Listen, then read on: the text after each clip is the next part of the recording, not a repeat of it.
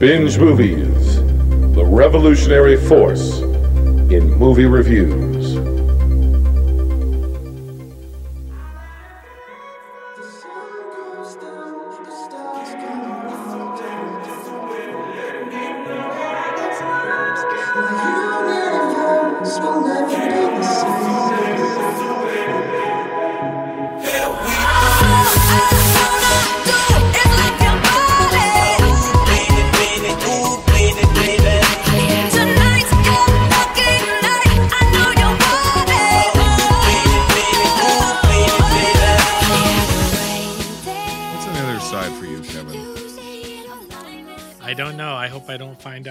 Anytime too soon.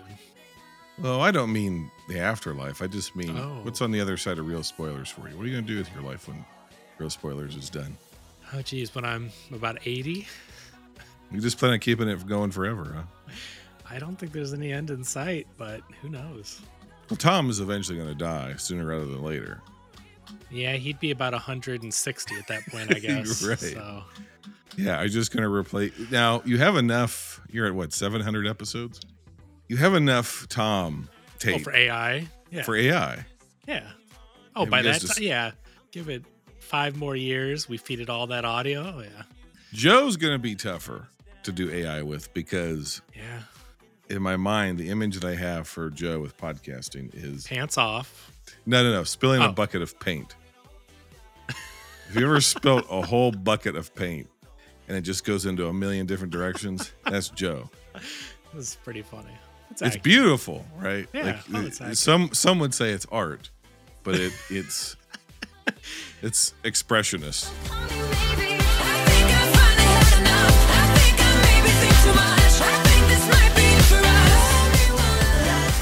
Coming to you from the last video store in the universe, it's Binge Movies, episode 131. I'm Jason. This is the show that ranks and eliminates movies to determine which ones are most worthy of preservation for all time, even beyond the end times. On this episode, we rank movies of 2012.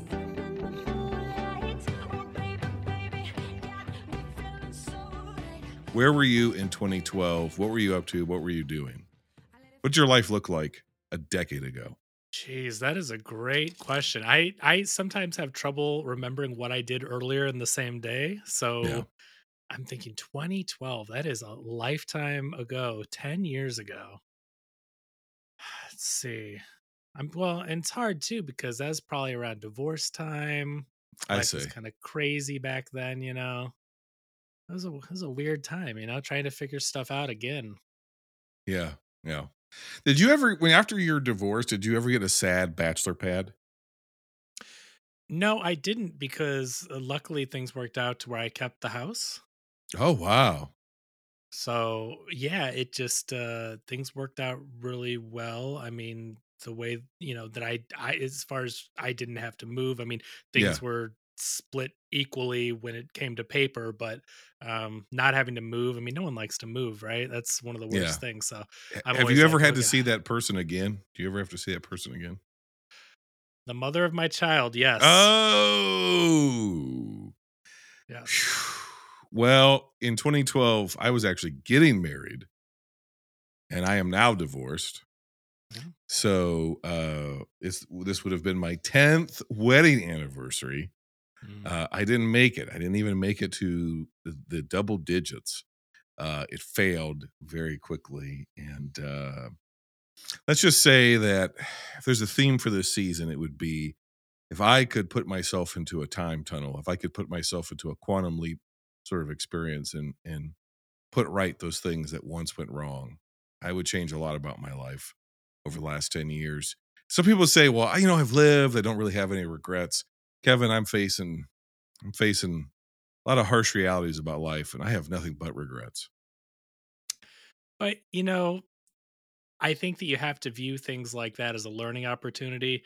Uh, People always say things like there's no use looking in the rearview mirror and all that. And it's good to reflect, it's good to learn and to grow. That's how I would like to look at those Yeah. things, not so much as failures, but learning experiences. So as long as you take something from it, every there's a lesson to be learned in all of these things. And uh, it- you know, you got to look at the bright side, man. Okay, can I throw something out at you? Just get your advice since you're giving me good advice. Hey, A hypothetical. called, called binge movies. It's not a real spoiler, so you're in control here, my friend. Ask away. Okay, good.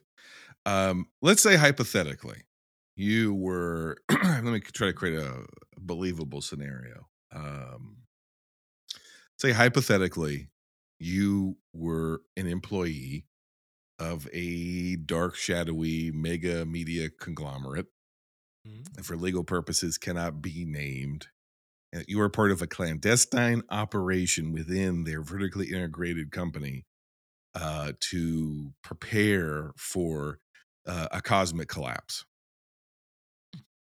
Uh, and let's say that in the course of your business, you had to manipulate the space time continuum for profits. And let's say, hypothetically, okay, you're managing this operation and you're supposed to be keeping track of certain quantum field stabilities and Hmm. you didn't really read the manual and y- you lost track of some things and some inanimate uh matter from the netherverse started slipping through and um distorting hypothetically distorting um the timeline space memories uh and you know you were let, let's just say you're feeling the physical effects of some quantum reality distortion Well, first of all, we've all been there, right? I mean, yeah uh, yeah yeah yeah it's a hypothetical but i think we can all relate we can relate, right? And uh, that's actually Yeah. what that uh, you may have heard of this comic strip called Garfield. That's what that was about, actually. oh Mondays. That was what happened on Monday and why he hated Mondays. oh i see i see yeah I think you would have to embrace it because it sounds like it's going to be hard to put that nether, uh, those nether, I don't know what you want to call them, spirits or nether entities. It's Yeah, going to yeah, be yeah. hard to to put them back in the can once they're out. yeah So I once think you need something's to- out of the nether regions you can't put it back in That's what they always tell me. So I think you're just going to have to embrace it. You're going to have to say, hey, I get to live these different realities. I get new memories because, you know, Yeah. sometimes old memories, as It's true. mentioned, can suck, right? So embrace Yeah. the new memories, lean into it, yeah and uh, I don't know, maybe write some some cool stories about it. You're you're getting into just a little bit above my pay grade. I see. I thought if anybody could answer these questions, it was you. And now you're telling me I'm overestimating your skill set. I think you're a liar. You're the guy who set up Review STL. It mm-hmm. powers real spoilers for over damn near 700 episodes. If you're powering a podcast for 700 episodes, when most podcasts put out nine, you have to understand something about slip, st- sli- you know, slipstreaming realities, knee marbles, all this sort of stuff. Are you saying that to get to 700 podcasts, you have to essentially sell your soul to the devil and have some kind of otherworldly influence to guide you? Yeah, you keep putting it in spiritual terms. I like to put it in scientific terms, sir. This netherverse is not necessarily hell. It is not necessarily it isn't, but it's a space well, you between mentioned spaces. you mentioned ex-wives, so that's where Yeah, my oh, mind yes, went. I that is apologize. hell. You're right. That's true. That's true. Well, yeah, that's true. Now that you put in those that context, maybe it is hell. I, for legal purposes, I will not be answering that question. okay, well, for legal purposes, I think I need to move along because all of this was hypothetical, anyways. And if anybody from corporate would happen to be listening, the quantum field is completely stable, and uh, pieces of Akron, Ohio, are not falling off into the abyss. So. no. Everything's going great here. Let's talk about some movies from 2012. Let's start with 2012 Skyfall, which currently has a 92% on Rotten Tomatoes.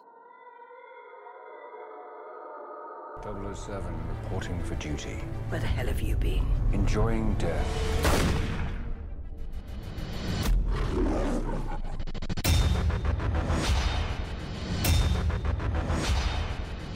How much do you know about fear?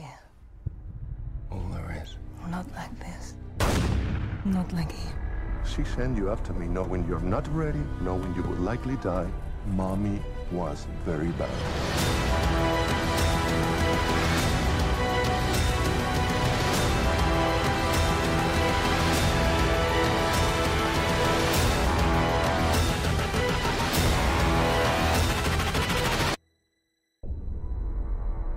Skyfall was directed by Sam Mendes. It was written by Neal Purvis, Robert Wade, and John Logan. It's the triumphant return of Daniel Craig, last seen in Tomb Raider. It's the triumphant return of Judi Dench, last seen in Tomorrow Never Dies. This film was released October 23rd or 23 October 2012 in London, October 26th, 2012 uh, in the United Kingdom. I'm not reversing that for you. You know what how to say it the right way. November 9th, 2012 in the United States on a budget of between 150 and 200 million dollars. This movie made 1.109 billion. The sins of M's past are visited upon her and her spiritual heirs. Um, I made up a uh, fake title for this one. Uh, Go for it. uh, Mine was James Bond Home Alone.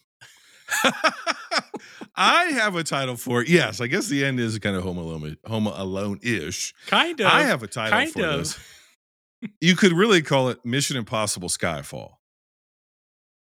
Okay, that's fair. Be- that's fair. because okay even when I, I posted on twitter hey we're gonna be talking about skyfall and the a bunch of people commented and they all said the same thing which is i don't like james bond movies per se but that's the one that i like or that's the one that got me into it not casino royale not quantum of solace not any of them skyfall and i would put myself in that category if anyone's listened to binge movies for any length of time knows that i detest the brosnan era nothing against him i don't think he's the problem it's just the tone and the ideas. It's like kind of stupid, silly, campy. They all kind of feel like Batman and Robin to to greater or lesser extents.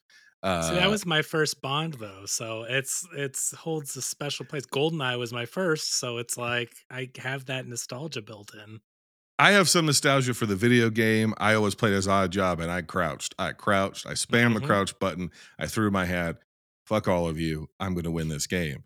But we've already been down that road. Now we're in a new millennium. We're we're a series of movies into this more serious reimagining. Continuity be damned. It never existed in this series, anyways. It's 2012, and we have arguably the most accessible Bond film ever made uh this thing was a huge if i could call it a crossover it's very weird to call you know there a certain entry in a james bond series which they've been making these movies for seemingly 60 years to to they go well this one's the crossover because obviously this is a mega franchise but it, this one definitely felt like non-bond folks like myself went to the theater to see it why do you think that is? Why do you think this is the one? Other than the fact that it's basically a Mission Impossible movie, why do you think this is the one that grabbed people, even after Casino Royale and a few others? Well, I really do think the Home Alone aspect of it is like all kidding aside, the last half hour of this movie is James Bond playing Kevin McCallister. And I think it's so not James Bond that you Yeah. get a different type of person that people are used to the suave James Bond with the little bow tie and he's, you know, doing stuff at the casino. Not that there isn't any because this movie does actually have a casino in it, but they're used to that more traditional Bond like we see in Casino Royale. And here it flips the script because you see Bond essentially die at the beginning Yes. and he he goes and kind of at least for a little bit becomes not Bond. So you've got a point in the film where he's basically not James Bond doing you know doing his thing kind of semi-retired and then he comes back but he comes Yeah. back not the same bond he can't pass any of his tests they still put him out there anyway and then in the end the last third act is home alone so there's so little james bond going on that I think there's enough there for people that like the series to go, okay, we got James Bond, we got Q, we got M, we got Moneypenny eventually. We got all this stuff here. It's a James Bond movie. And everyone else is like, "Oh, I like this. It's not really a James Bond movie. You know, it's like eh, both sides can argue those points. Yeah, I think the plot structure of this one in particular, with essentially he he is dead for more or less. He's he's left for dead, right? and it didn't really matter. This is he gets burned essentially by MI6, just in the same way that uh, uh, E- Oh. Ethan Hunt would be burned by the you know Impossible Mission Force, the IMF. oh, And do, boy, does he get burned in this in those movies, doesn't he? Yeah, always, always. Every time. And I- I has was- worked for them for 30 years. Yeah, I, after the last movie, I'm like, you know, maybe this guy should maybe stop working for them because uh, it's like every single time he they hunt him, he's they're trying to kill him, they leave him for dead. He ends up saving the day and finds Yes. the real villains, brings them the device that is going to save the world, you know, or stops Yes. the world from being blown up. And they're like, "Oh, great!" And then the next movie, they're like, "Oh, Ethan Hunt is on the run. He's the he's betrayed Yeah. us again." And it's like, no, right. dude, He's been disavowed most- again. Yeah, the most reliable person in the world is Ethan Yes. Hunt, and you know he never betrays you. So, uh, yeah, Yeah. If if no no agent has spent more time on the disavowed list, yeah, he spent more time being disavowed than avowed in the Mission Impossible world. But I love those movies. And I think this is this feels like those movies, plot wise, stylistically, the action sequences. And I did not see Casino Royale or Quantum of Solace. I Oh. I did not see. This was my first Daniel Craig Bond film at the time. I've since Okay. gone back and, and watched all of them, including Spectre. And in fact, after this movie came out, I was like on board and I saw Spectre and I was like, oh no, I'm out again. This is terrible. yeah. But everybody, uh, so Yeah. I saw them all and was on board since Casino Royale. Quantum of Solace isn't as good as Casino Royale, but I love Casino Royale. I think this I didn't really honestly good. coming to Quantum of Solace much later. I didn't think it was that bad. Everybody was like, "This is terrible," and I watched at it. the I watched it last year, I think, and I was like, "You know what? It's pretty good." No, no, no, it, and it's not bad. It's not a bad movie at all. I just mean it's not as good as Casino Royale, so I think Yeah. it takes that little slump there, and then you come back with this one, and it's really good. But Spectre, everyone agrees on, Yes, is terrible. the weakest of this series. And then I thought No Time to Die was pretty solid as well. So Yeah, think I saw. I, out I came back and saw that one in theaters, and I definitely thought that was a solid entry. You know, you know And not really. Yeah. a lie in the title right there. There was time. it, we, I was there. Yes. A real there was plenty of time to die because that movie was four hours long, and then And right, spoilers, it's a he died. movie. Everything about it was a lie. Yes. but but the props to them for having the guts to do it because Yes. That is something you didn't think you would ever see. And like you mentioned, continuity is not this franchise's strong suit. No. It doesn't matter what you do. eh, You kill him off. We knew we were never going to see Daniel Craig again. We thought this might be his last one. He was so, right. eh, you know, eh, people asking about, oh, have you signed up for the next one? And isn't this the one where he's like, I'd rather slit my wrists than think with shards of another one glass. Yes. yeah so I, we honestly didn't know if we were gonna get another Yeah. one so Yeah. the fact he made it to five and it was that good and it's like okay you kill him off but n- none of it matters they'll all be back and Well, I guess that's my question because this movie makes a big deal about really giving us, maybe for the first time in franchise history, and I'm certainly no Bond expert, but some backstory to Bond because it turns out that M and MI6 had this penchant of recruiting orphans, basically people who had no real family ties whatsoever. Uh, James is apparently one of those people. The Ja- Javier Bardem character is essentially a, a, a, a negative doppelganger of James, right? They've both were left for dead. Uh, James ultimately chooses loyalty to M, even though she more or less betrayed him, as opposed to the villain of the piece who chooses revenge and wants to bring down MI6 piece by piece. Um, uh, speaking of continuity, that Judi Dench is the M from the Brosnan series, but is she the same M? Is it a different universe? What the hell? yeah it's it, it's a different Q, and everything else about it's different except for her. they uh, play really fast and loose with those rules and i don't Yeah. think there's a actual explanation i mean No, I there isn't. totally wrong but the, the fact that the same actors carry on and then they hire new people and they call them their call signs just like 007 is a call Yeah. sign it's not an actual person it's a Yeah. know, a denomination or however you want to say it uh for for that agent so Yeah, right. uh, yeah, it, it's weird, but that's the thing is that I don't think you ever really in these movies need to or are supposed to worry about that. This movie does the most explanation of that stuff, but it doesn't ultimately matter at the end of the day. And you're Well, that's- see. that's- That's getting to my question, Kevin. Now that Yeah. we've got more backstory about James, and it doesn't really factor into the final movie in this entry uh, of this continuity of this series, the Daniel Craig series.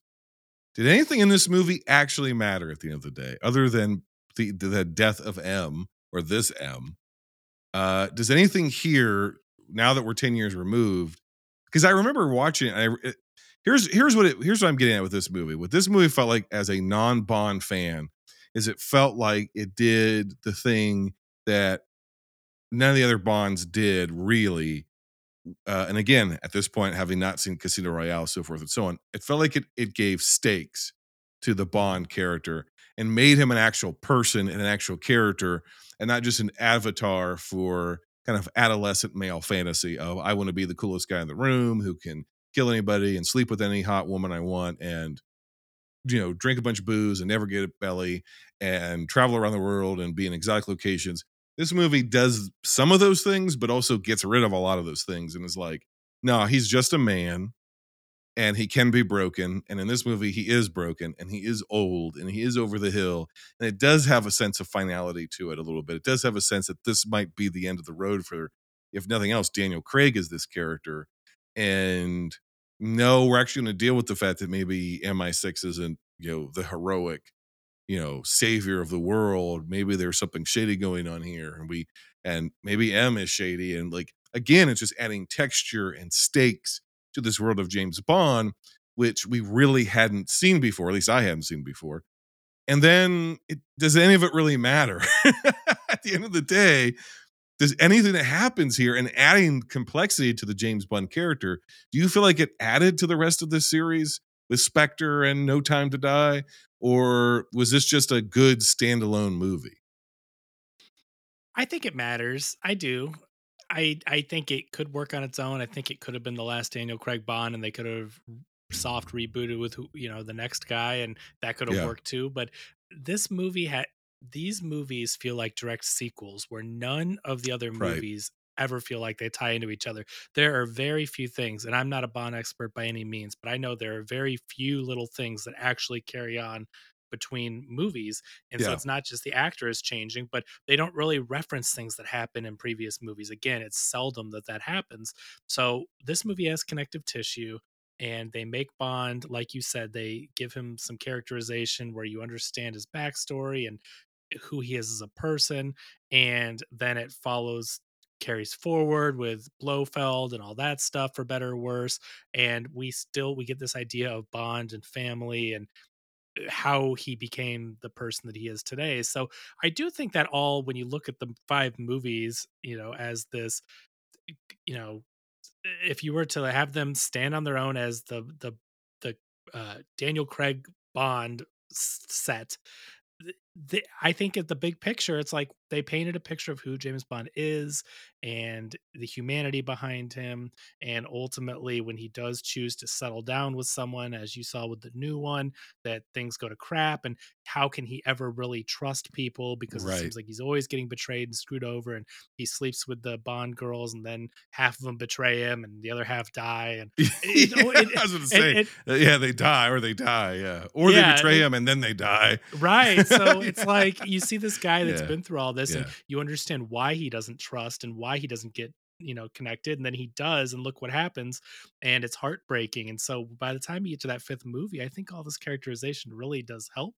And uh, you know, uh, they they go places with that fifth one again, which are really gutsy, I think, because at the end of the day, he is, like you said, he is just a man. He is human, and he ultimately gives his life to you know for the people he loves and for the the cause that he's been fighting for his entire career so uh, and to save the world so i i do i do think it, it matters So you think ten years later, this mo- Skyfall actually matters to the I- legacy of the Daniel Craig films? I do, and if nothing else, n- not even for those reasons that I just mentioned, but look, it gets people in that don't necessarily care about Bond. It Yeah, it gives them an entry point where I think if this is your first James Bond movie, like if you were as an adult to watch, oh, let me check out these James Bond movies, and you get in with this one, I think it's a really good entry point to the rest of them. And I think that's an, a neat thing that a series can do, especially one that has had like 25 movies now. This is the 23rd, I believe. So it's a daunting task to say, hey, come check out this movie. You've never seen a James Bond movie? Start with 23. But if you were going to do it, yeah. number 23 is a pretty good place to start.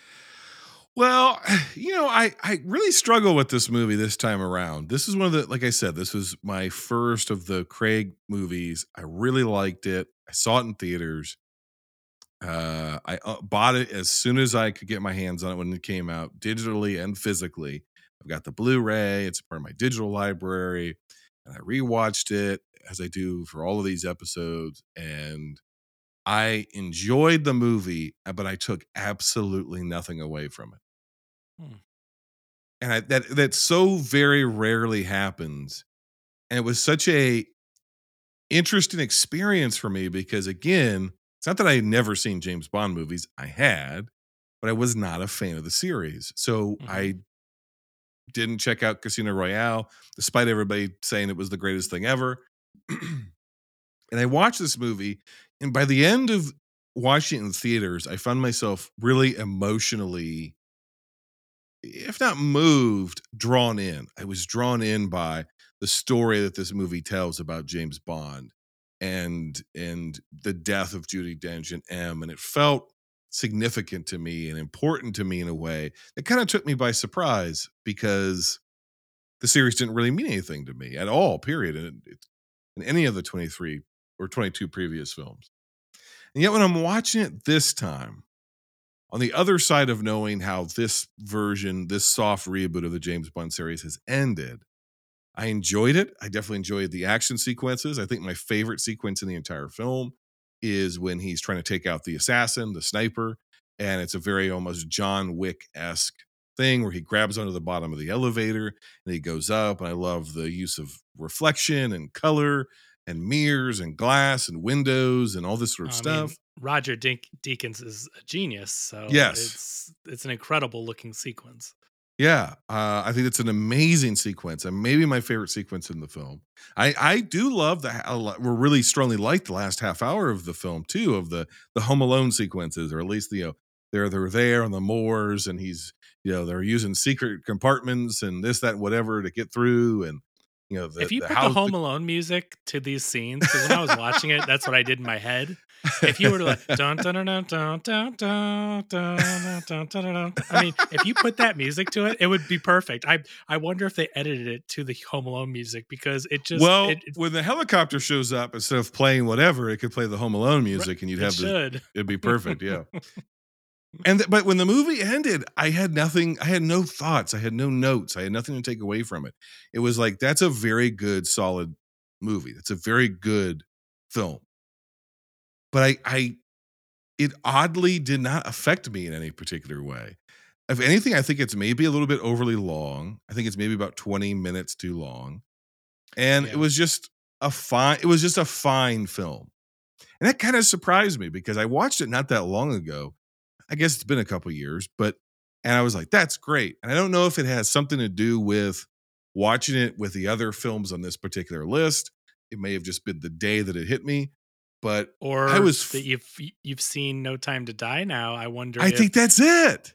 you kind of ultimately know where the path leads to and how it Yeah. ends and so I, it is interesting how you can i mean retroactively change your opinion of something where but that's like a, it's like a tv show that goes off the rails right like whether it be lost or game of thrones where it's the Walking amazing Dead. it's amazing amazing amazing television and you know and i've i've revisited lost and i appreciate it more now than at the time because at the time i had dedicated a decade of my life or whatever and then i'm like Yeah. that that is where we're going with this whole thing but eh, you know it can be great the best thing ever and then all of a sudden the future thing happens and now looking back on it it, it kind of changes your your original Yeah. thoughts so it can happen it happens all the time Again, it's not a bad movie. How could it be? It's Sam Mendes, like it's Roger Deakins. It's got great action. It's got good actors. It's got a good villain. It's got a good dialogue.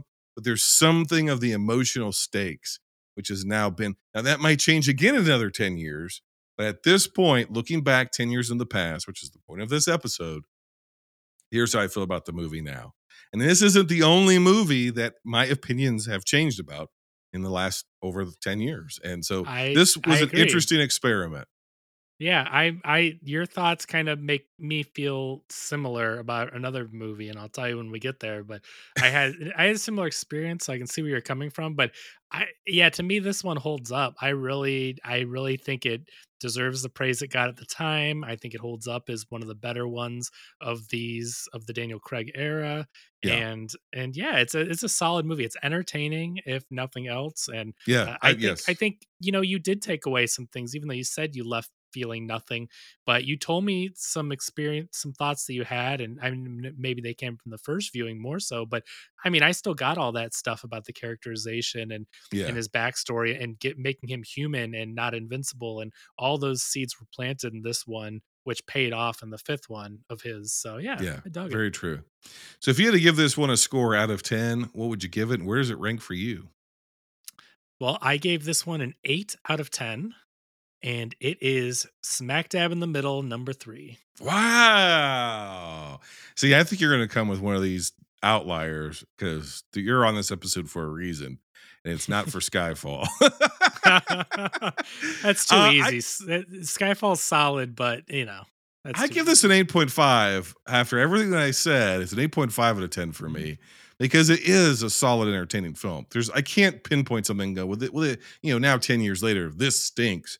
That's not what I'm saying. What I'm saying is part of the like the uh, that emotional connection I had with the film has changed and has maybe diminished. And so therefore, yeah, I recognize all those things about it, but I just doesn't immerse me or suck me in as much as it used to.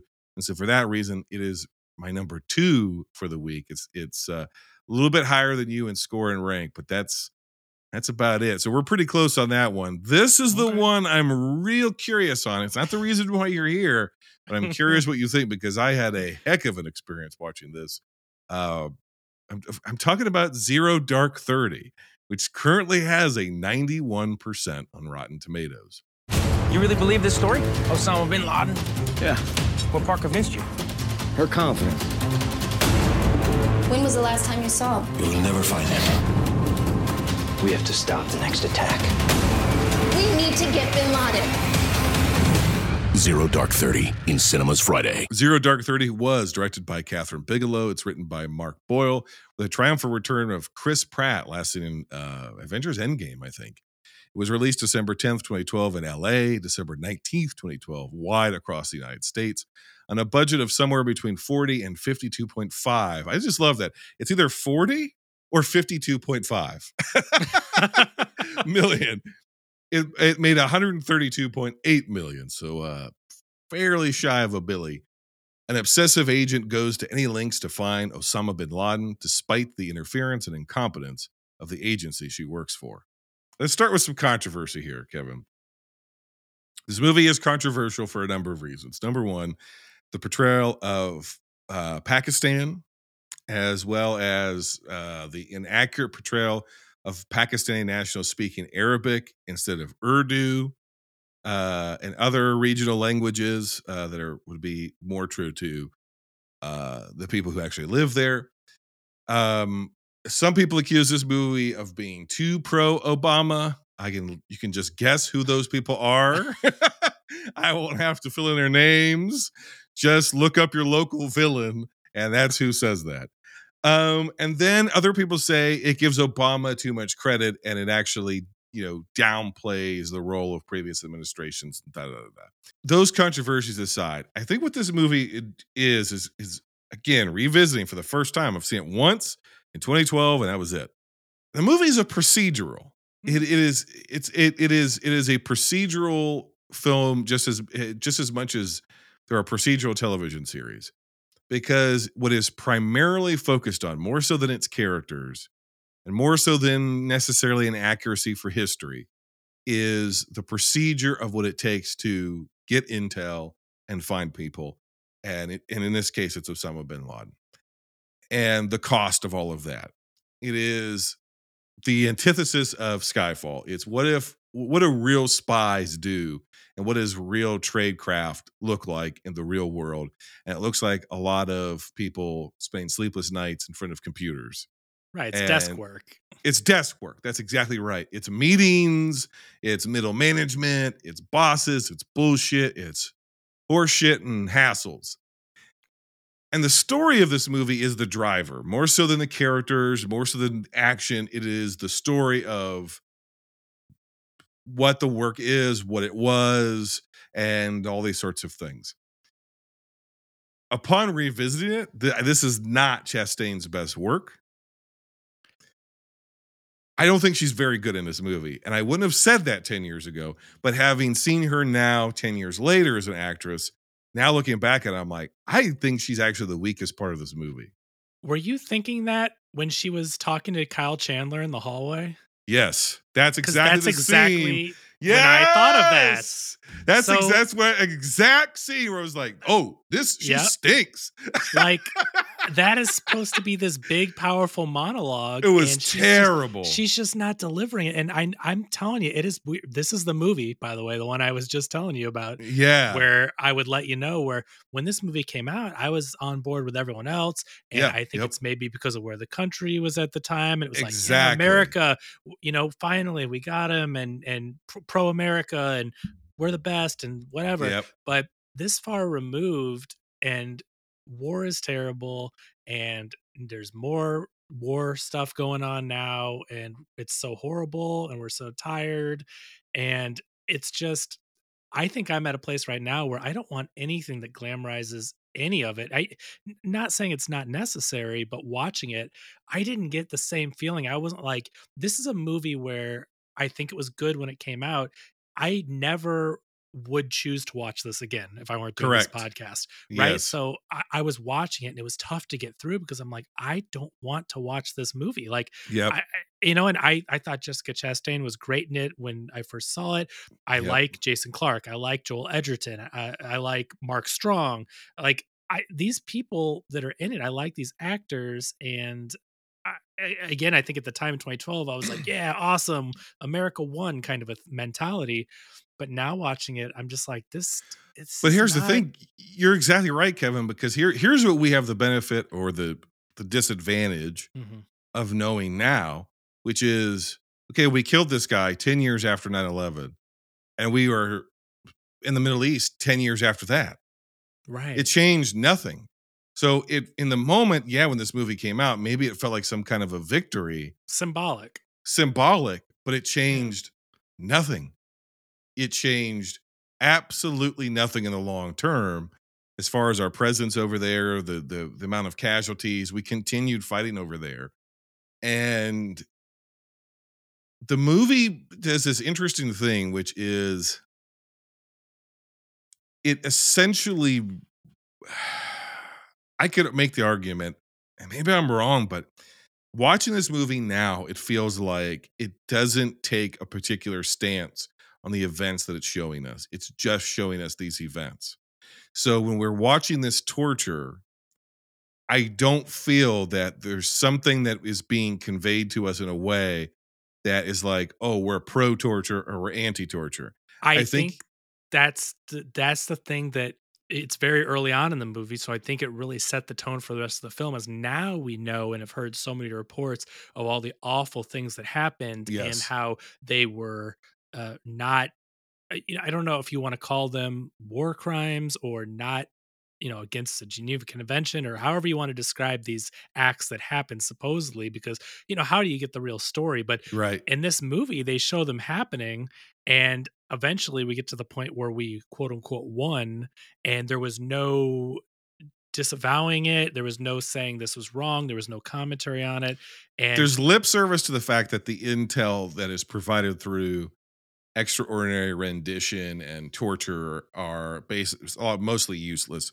And history has proved that to be true, that most of the intel we got wasn't true. Because people, after under a certain state of duress, people will say anything to stop right the duress. but this movie doesn't address that this No, movie it shows doesn't. it happening Yeah. at, at first Jessica Chastain is kind of skeeved out by it, like the audience is, but then she's like, you know, let me get in there and be more active. And even though Yep. she isn't doing the torture part of it, but like she never is like, let me try this a different way that's actually more effective. It never addresses it and says there are better ways, there are ways we should be doing it.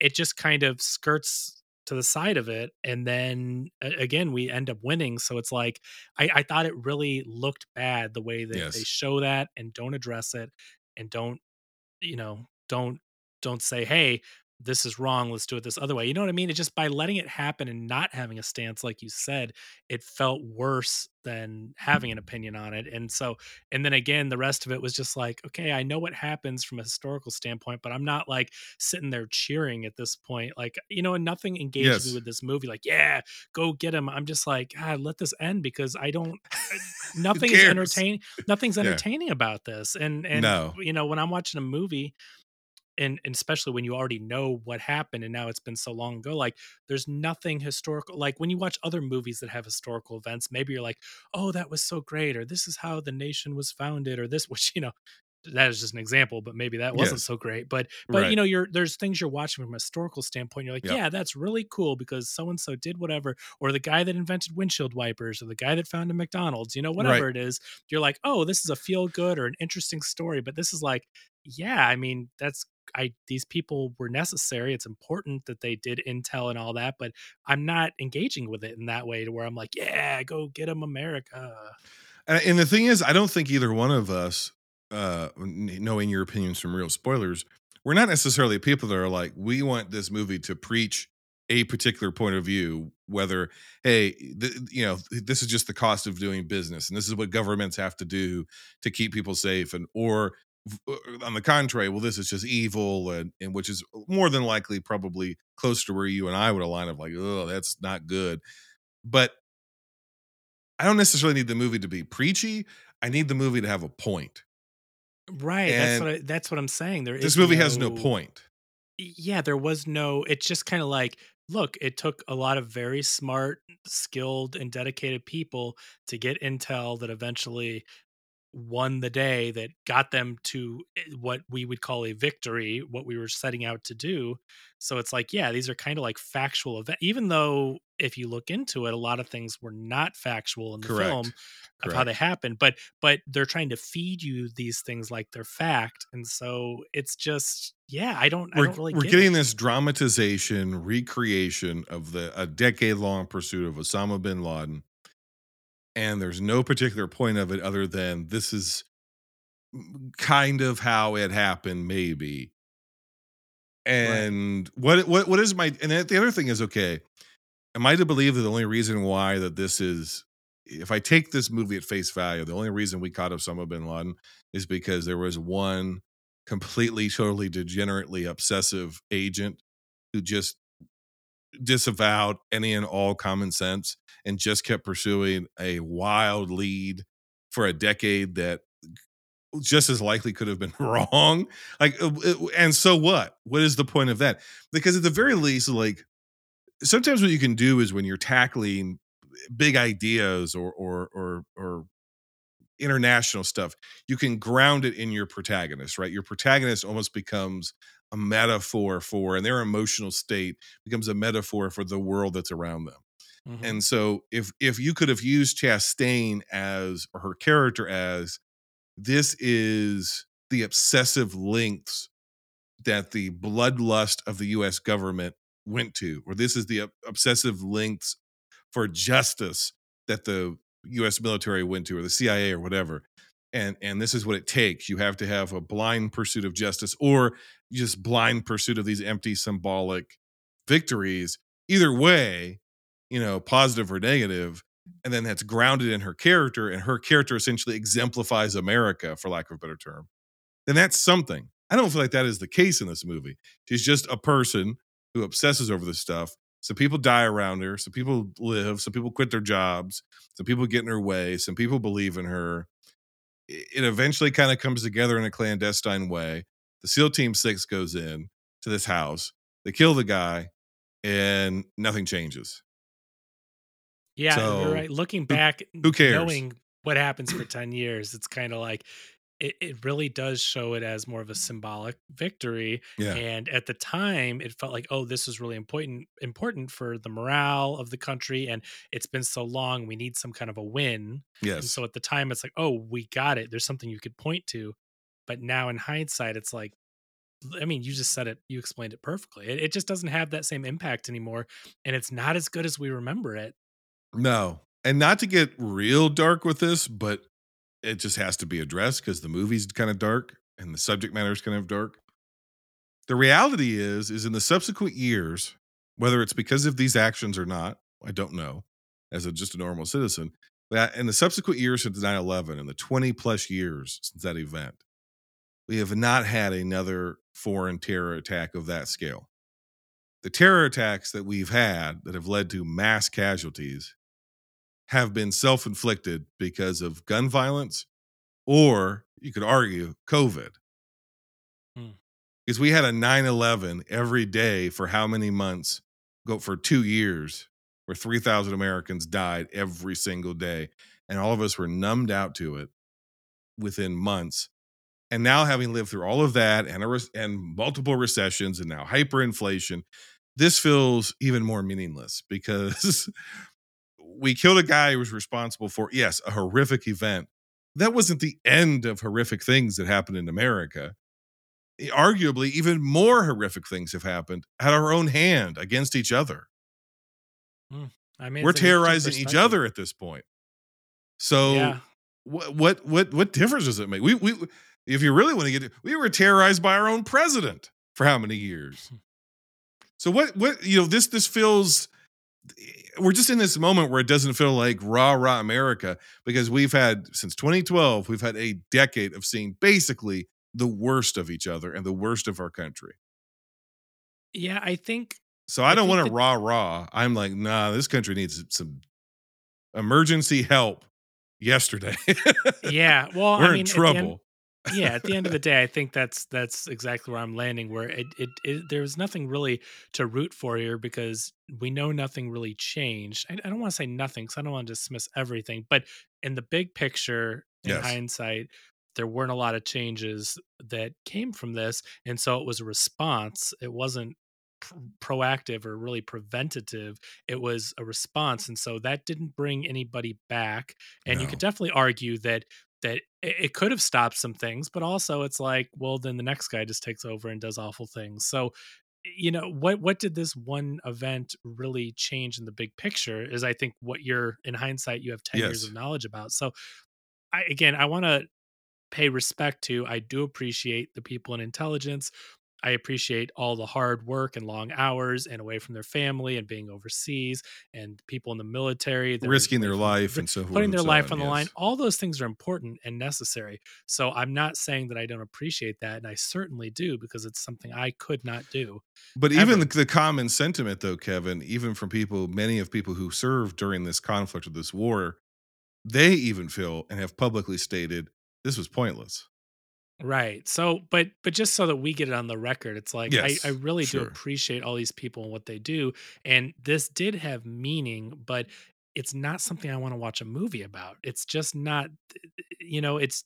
It, I'm glad that they're out there doing it. I do appreciate them, but I don't need a movie, and I'm certainly not entertained by it. It's just, The movie doesn't interrogate, no pun intended, its own ideas. mhm. And that's its biggest problem in retrospect is that if it if it was just absolute propaganda, yeah, America, aren't we the best? America, fuck yeah. At least that's something we could engage with 10 years later and really critique and say, oh boy, that's, you know, nationalistic, jingoistic propaganda and break that down.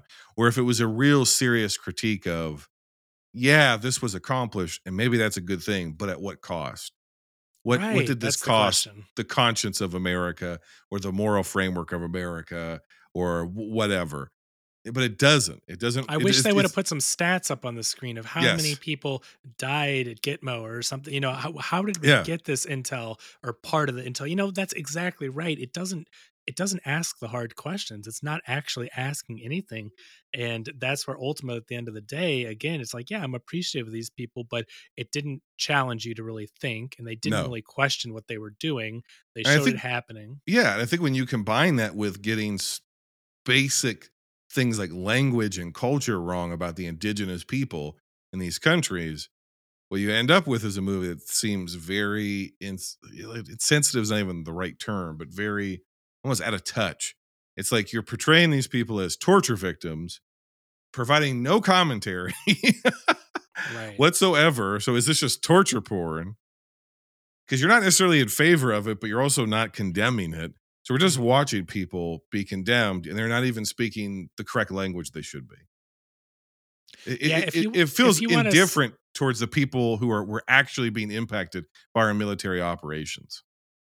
Yeah, I think there are other movies that have something to say that handle this subject matter better. Yes. Like, have you seen the card counter? No, I haven't. Nope. Okay. I've heard of it, That's but I haven't seen it yet. Paul Schrader movie from Yeah. last year. And it's not, I mean, I don't, I don't know if that's a spoiler because it's kind of a reveal in the movie. Um, I mean, you know, there's something messed up, but you also don't really know what this guy's deal is. And we see some flashbacks, but I'll just, you know, without saying too much about it, it has an opinion and it actually questions things that happen and how they happened a little bit. And so I think that when you see a movie like that that actually addresses some of these things, and it's not just about that though. So you're actually going to get a movie about a guy that is going to casinos, drifting around, and you're asking like, why? What's this dude's deal? And we uncover things from the past, which I've already kind of spoiled if you connect the dots. But it has a, an opinion, right? And so Yeah. I appreciate a movie that b- asks the questions, just like you said. And so now I think since I've seen other movies that have opinions on how things were handled, watching a movie that doesn't, you're right, leaves you feeling empty. So that's pretty much where I landed on this one. And yeah, it was not as uh it did not leave me feeling the same way I did 10 years ago. I, gave this one a 7.75, but even in talking about it, I think I'd probably grade it lower after talking to you about it. but it's my number four. It's not the worst of the week. Uh, but it's okay it's it's down there yeah it's down okay there. well i think you know maybe i'm a little bit more generous than you but i gave it a 7 I don't know. I guess I can't really say it about this one, but I gave this one a 7.0, Okay. and it is my number five. It is the worst of the week for you. Eh, wow. And this is a solid, a pretty solid list. I told you when you threw me out this list, I'm like, when I even said I like all these movies. Yeah, And right, I guess right. Maybe I would. st- I guess I. I guess maybe I would still say that. You know, it's kind of hard because like the discussion we just had.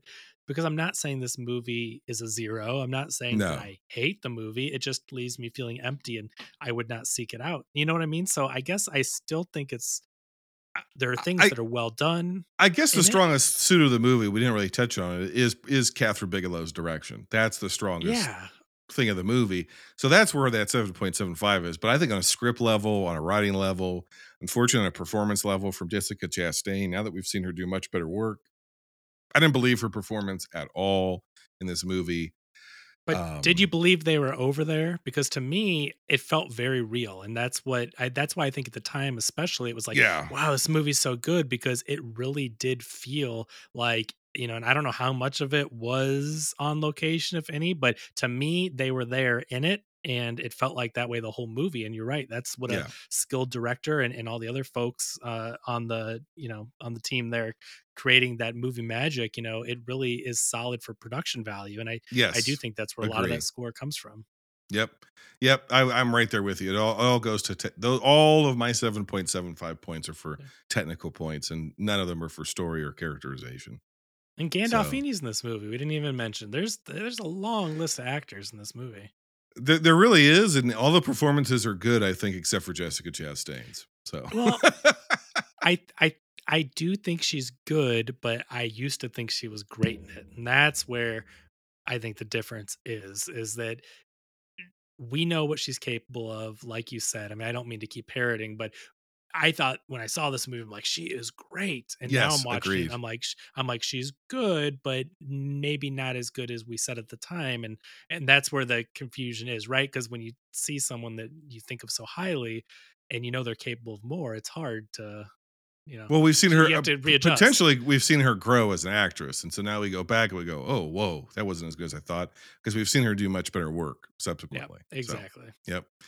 All right. Well, it's time to move on to a controversial figure. This man filled a bunker with lead based paints to try to give me mesothelioma, and he succeeded. But now I'm in mesothelioma re- re- remission.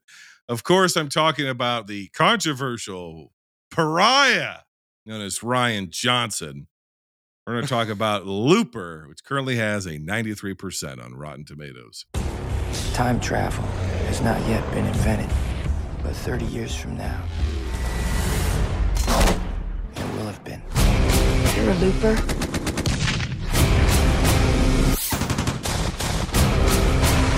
It's hard staring into your eyes.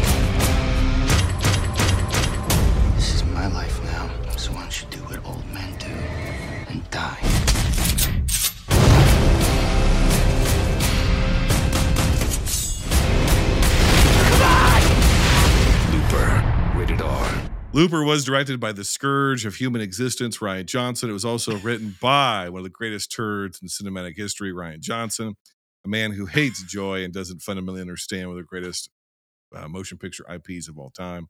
It's the triumph return of Bruce Willis, last seen in Split. It's the triumph return of Joseph Gordon Levitt, last seen in Inception. It's a triumph return of Emily Blunt, last seen on an Emily Blunt retrospective, retrospective, retrospective we did. Go back and check that one out. Triumph return of Jeff Daniels, last seen in 101 Dalmatians, it was released September 16th, 2012 at TIFF, which for those that do not know is a Toronto International Film Festival. September 28th, 2012 in the United States on a budget of $30 million. This movie will go straight to streaming in 2022. It had a box office of 176.5 million. My one sentence plot synopsis is Can a mother's love stop the rain? Okay, I, I got an alternate title for you. go ahead. And I, uh, well, my Zero Dark 30 was 12:30 a.m. Okay. Uh, and this one is Blunderblast from the past. That's very good. Okay. Straight off the rip. Some of the camera sensibilities of this movie, in particular some of the humor around the the speeder motorcycle deal, very reminiscent of Back to the Future 2. Mm-hmm. um it's not just a time travel aspect there's actual shots in this movie that are recreations of back to the future 2 where the way the camera moves i only know that because Yeah. i've obsessively watched back to the future 2 I We're love dealing it. with that's, it- that's that's my favorite. yes I think it's the not the first best one is the best. my favorite All right. See, Yeah, that's what yeah. I'm saying. The idea of I always love I mean, I'm not saying they always do it great, but in my mind, I love the idea of what does the future look like yes because you have to be so creative and inventive to say, "Oh, in, you know, in 20 years or in 30 years, this is what things are going to be." And you Yeah. invent all these things and sometimes you get it eerily right and then you question did the people inventing things and making things watch that movie as a kid were they inspired right or did it just go that way and they You were got it. uh, Nostradamus about it? And so I anyway, I love that uh, dissecting that, and I love the inventiveness that comes with it. So yes, my favorite. The first one's the best, but love it. Same. I'm I'm right there with you. It deals with issues of fate. This film, just like the first Terminator. So there's obviously a Terminator influence here. There's an definite anime influence. In particular, I pick up Akira. There's a gangster movie yeah. influence here with Goodfellas, with the narration of Joseph Gordon-Levitt. I mean, uh, Joseph Gordon-Levitt basically says, "As long as I can remember, I always wanted to be a gangster." Like it has that exact same sensibility. as long as we- I can remember, I always wanted to be a looper. Right? yeah. That yeah, you're exactly right. It's a little bit of a western. It is a little bit of everything, but at the same time, the amalgamation comes together to create something I think very original and very unique. You see the homages, you see the influences and the inspirations, but this feels like a distinct world and a distinct story and plot line and characters from anything else that we've seen. This is my biggest surprise because this is another one. I loved it when I saw it in theaters. I own it on physical and streaming. And I thought for sure I'm going to go back and revisit this. It's going to be somewhere in the middle. It's going to be kind of middling and probably fall behind Zero Dark 30 and, and some other films on our list. And I thought this movie now, 10 years later, is so fresh still. I think it's inventive. I think it's a sort of movie we don't get enough of anymore. We were barely getting it 10 years ago. We we again, it would go straight to streaming if it was made now. I think it's original. I think it's clever. I think it's expertly directed. I think you're getting fantastic performances from Jeff Daniels in particular. I think it's incredible in this movie. I think What Bruce a great Willis villain. He's a great villain. I think Bruce Willis is fantastic. I think Emily Blunt is great in this. I forgot she was even in this. I think she is great. I don't. There's Same here. barely anything Emily Blunt can't do. What I love about it is it's this movie is about the future, but it's actually about the future of the future. And it's mm-hmm. so fucking clever because he shows us the near future. And that near future seems now that especially now we're 10 years closer to it, it actually seems fairly plausible. The mm-hmm. extreme income inequality, the hyperinflation, the the mixture of old technologies and new technologies, and the fact that you know it just it, it feels more of like what our future is becoming, unfortunately. But the future of the future, the Bruce Willis part of the timeline, we see very, very little of it. I think that is so smart because he never has to deal with the consequences of, well, did he get it right or did he not get it right? Because we never really see that world, right? We never fully see it. Um, I think this movie is great because I think it's got a good kid performance, which is very rare. I think the little boy who's in this is is really solid. I think the the movie changes genres about halfway through, and it goes from being a gangster movie to being much more of like a science fiction, almost X Men like superhero kind of villain origin story. I think Yeah, our elite. very go ahead. very much it very much feels like a superhero movie where at the time I didn't get that take. yes. But watching Exactly. it now, I'm like, yeah, this is like you said, this is someone that could be either an X-Men or an X-Men villain. Yes. Yeah. This is this is a mutant, right? He's either going to be an X Men or he's going to be part of the Brotherhood of Evil Mutants, right? Right. I what I think what's so great about this movie too is that at least for me, I feel my allegiances changing as the movie unfolds. I go from really kind of being on the side of Bruce Willis because JGL's version of the character is just kind of an unlikable prick. And, you, and at the same time, you do kind of feel sympathy for him because he's in love with, you know, Piper Perabo, who, who doesn't give a, I think it's Piper Perabo, uh, who doesn't give a shit about him. Um, you know, he, he's, he's mi- completely misunderstood this financial transaction relationship with everybody around him, Right. with Jeff Daniels, with his friends, with everybody and he's so short-sighted he's just a fool and you go from being feeling sorry for him to really not liking him um to then really having a lot of sympathy for the Bruce Willis character and that version of him in the future and then the thing that links to which we see Willis go uh, uh, of the future version of this character you go oh my god like oof like you you by the end of it you are on the younger version side. At least I feel like I am. Uh, but I but at the same time, I completely understand where the older version is coming from. And so it's it's you're left with this like, oh fuck, kind of kind of a, kind of a feeling.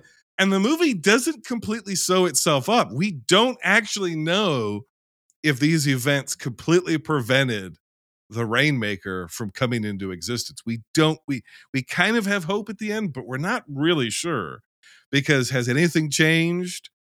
Maybe it's changed. Maybe this was the cause of it. We don't know. The there's just that tinge of ambiguity. I think is genius.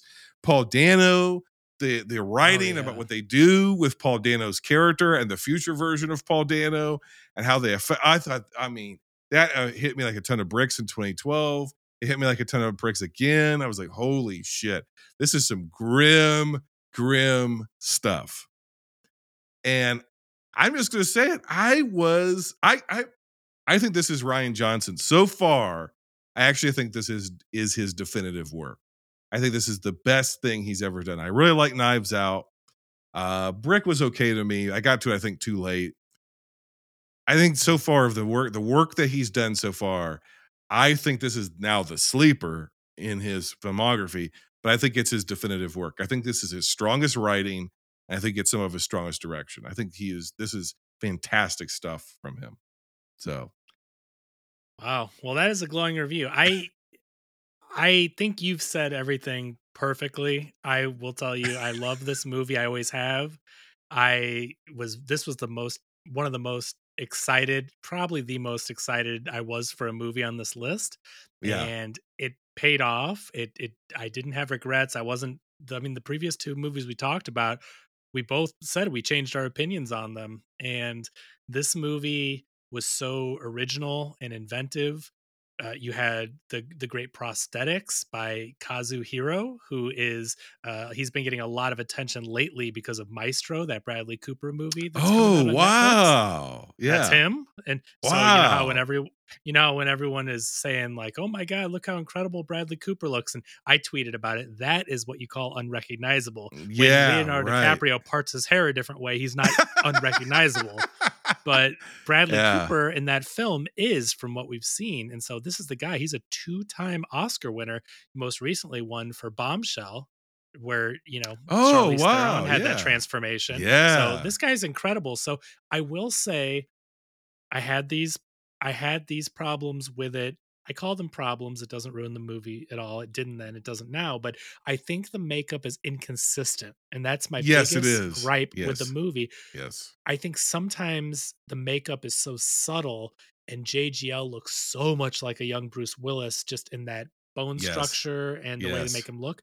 And then in other scenes, it stands out so much I would agree. it it gets borderline almost ridiculous how much makeup Yeah. is on him. And so I think when the makeup is good, it's great. You ba- And I honestly, you barely notice it. You, it becomes Yes. immersive, and you don't notice it, and then it gets to, like you said, uncanny valley territory. It's just too much, right? And and it's still Yeah. good makeup, but it's too much. It it takes you out of it because it's distracting. You know, it's still leaps and bounds above some other things we've seen in film over the years. So that, you know, this guy is great at what he does, no doubt, but it's just the inconsistencies where sometimes it's perfect Yep. and sometimes it stands out too much and you're like, "Whoa, that guy looks nothing like JGL and also nothing like a young Bruce Willis like it's just too accentuated." So Yeah, I yeah. will say that was like my main negative. But anyway, this guy is a master himself of of makeup. I think Maestro is going to give him a ton of attention and very possibly could be a third Oscar win for him. So it has that going for it. But you're right, the the sci-fi stuff in it, I love that it's like the not too distant future and they have things like these hover cycles that are they're sci-fi but they're almost believable because they're still in this world that's very much uh, reminiscent of our own uh, the telekinesis thing obviously you get the kind of a superpower touch but it's also not people flying and smashing buildings with their fists and all that type of I stuff love. Just- Isn't that so clever though? Where he's like, well, we end up, yeah, we end up having mutants, the TKs, but all any of them can do is like mostly just like they're just a bunch of assholes that can float a quarter float a quarter. like uh, yeah I, I i do i think it's brilliant where it's like Yeah. he gave people superpowers in the future mutants and they can Yeah. they can do parlor tricks That's Like, it. And you know, honestly, a- and could you imagine that happening now? Now that we've Oh lived through all the shit we've lived through the last 10 years, could you imagine a world where it's like, well, some of us are mutants now. And and what can you do with your mutant abilities? Uh, I can float small objects in my hand. It'd be a bunch of bros at the bar trying to pick up women by floating court. It's exactly what he says. So it's it's a great commentary of how people would use their silly powers.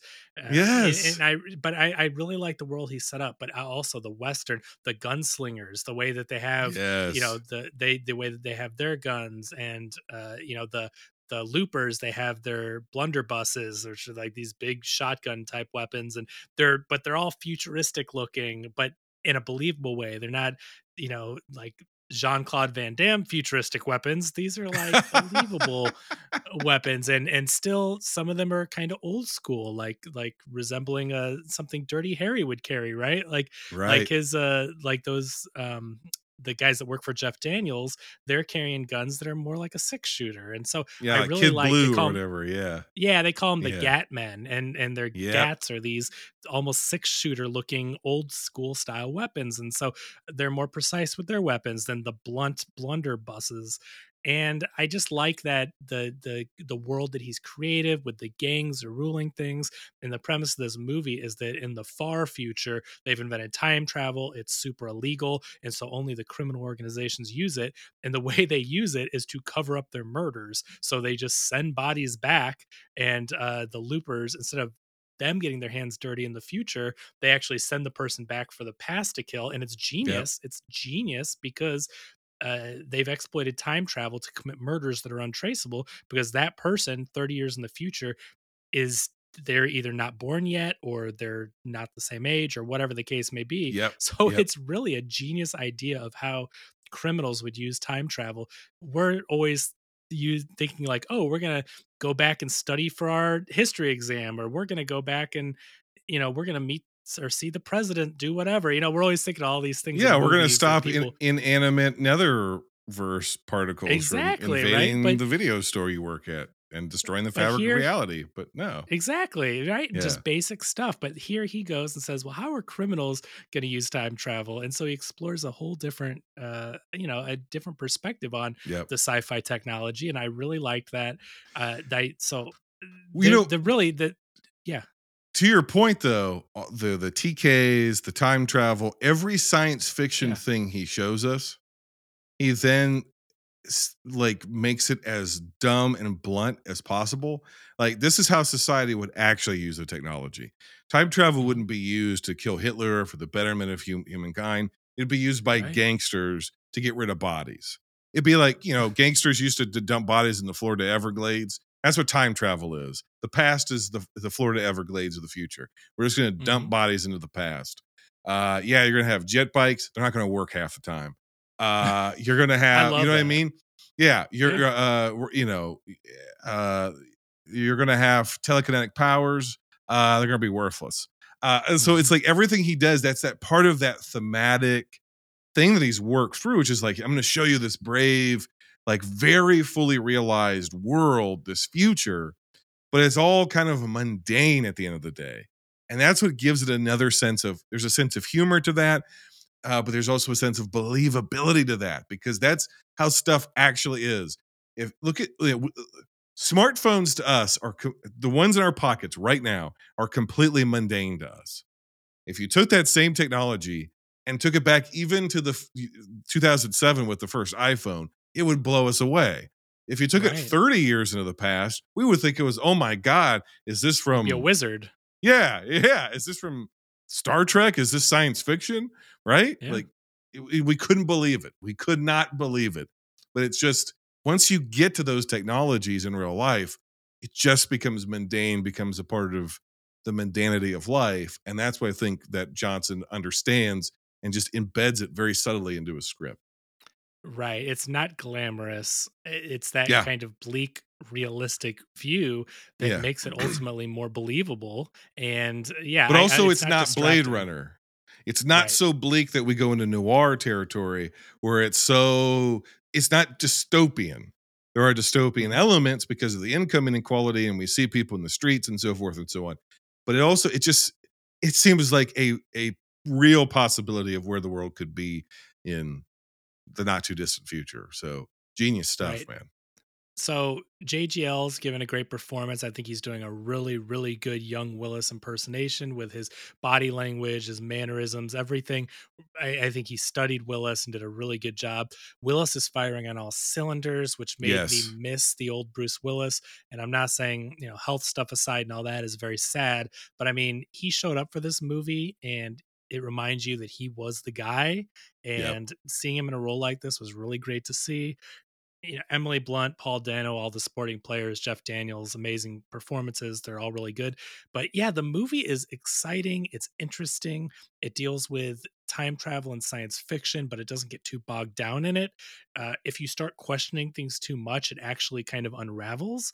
So I like that it doesn't try to get too you know push your glasses up and and science techie with all the explanation all that he just says this is how it works they got time travel they use it this way you know you've got 30 years and you live out your life like he's very matter of fact with it all and Yeah. so even though i don't think that the film plays by its own rules of time travel and all that i think the fact that it still works despite that is just more of a glowing endorsement of it because he's created such an engaging world and and characters that you care about and like you said the fact that they change your allegiance changes between young Bruce Willis and old Bruce Willis and you understand both their motivations but at what cost right? What Yep, what are you willing to do to achieve your goal? And it's the whole i mean they touch upon that in other movies even more recently the new doctor strange movie with the scarlet witch and what are you willing to do?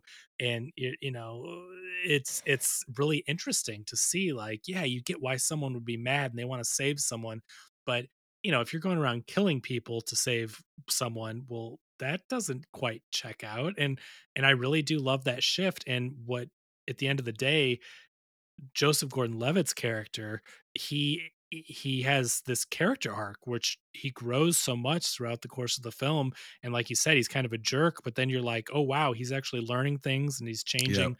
his ways and, and willing to sacrifice for the greater good so you get a full character arc that you're on board with and it's a it's just an exciting fun movie to watch and yeah i absolutely loved it Do you know the irony of the ending is is that by JGL doing what he does, he does end up saving Willis's wife. Well, right, and that's what he, I mean. Ultimately, without any of them having to die, he suggests the same way to do that. It's the fact that he never meets her, saves her. Yes. So now you've lost. I guess you can't say two people; it's really the same person. But he, you end up, he loses his entire life ahead of him because his stubborn ass that he was that stubborn person that grew into that same stubborn person could not learn what the young JGL eventually learns by reflecting on his future actions that you know he he could have saved himself and her but he but he was selfish and wanted to be with her and lost sight of what the actual goal is which was saving her. So Yes. you know he had to sacrifice the whole rest of his life and neither of them which again they're the same person so he does not get to experience all the other things that life had to offer um, but he saves her and he also saves a lot of people at the same time too. So his sacrifice does a lot of greater good in the end. It's just a shame that the jgl that has learned and grown doesn't get to then reap the benefits or you know personally experience what he had done Looking for even more unique and creative movie content? Become a patron. Choose between three levels, and you'll get benefits like a personalized membership card, exclusive shows, early instant reactions to new releases, episode voting power, live streams, and more. Join today. Patreon.com slash binge movies. Yeah, and I think even the the older version of him that Willis plays, there is a growth there because we see what his life was and the decades that he lived and the misery that he lived and how his plans to go to France didn't really pan out and he goes over to China I think instead and then you know gets back gets into drugs heavy blows his money um you know gets back into crime just very brutal crime uh and then we see when he meets this woman and then her rehabbing him and him kind of learning to enjoy life and be a decent human being and then taking her away from him what that turns him into and and yet there's still that decency in him because especially with that he when we see him go after those children he's really struggling to do it. Yeah, I don't I mean it's it's it's difficult and that's what I think is so interesting about these time travel movies is that see old old Joe Bruce Willis is young Joe who is a jerk that we see Yeah. before before he is convinced by the actions of old Joe and Emily Blunt's character and meeting them and all that.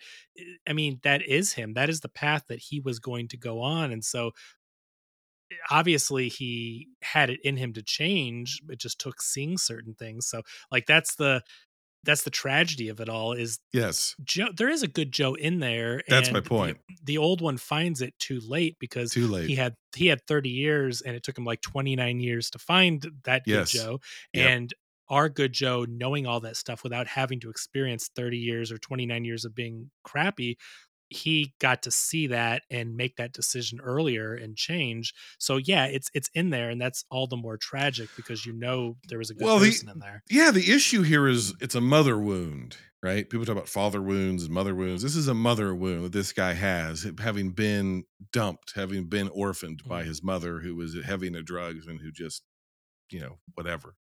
right So seeing the love of a mother, whether it be in in a relationship with a woman who eventually loves him despite himself in the future, or whether in this alternate timeline kind of a path that he ends up on because of the closing of the loop situation with Emily Blunt, a seeing and experiencing the love of a mother in some capacity is the th- thing that needs to happen for enough of him to experience healing to change his ways.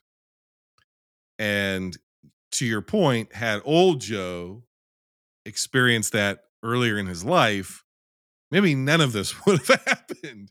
Right. But- it would have unlocked that thing that Yes. that we see young Joe experience much earlier, but much earlier unfortunately, and Yeah. prevented the creation potentially of the rainmaker right because we're dealing with this like causality loop again so yeah so i mean we could kind of talk ourselves in circles about the movie which is also part of its genius because there is a lot to think about the movie doesn't overcomplicate overcomplicate itself too much i mean there is of course the famous or in some circles infamous scene where he's like look i'm not a science guy uh, uh, it all just gives you a fucking headache. I don't have time to explain this to you, but blah, that's blah, blah, that's what that's Yeah. the genius of it because if you try to get into it like uh, you're right we could really talk in circles like the the whole thing doesn't really make sense at the end of the day when i talk about rules because if old joe doesn't go back in time yet to kill the rainmaker's mom then the rainmaker doesn't become the rainmaker like it and then he doesn't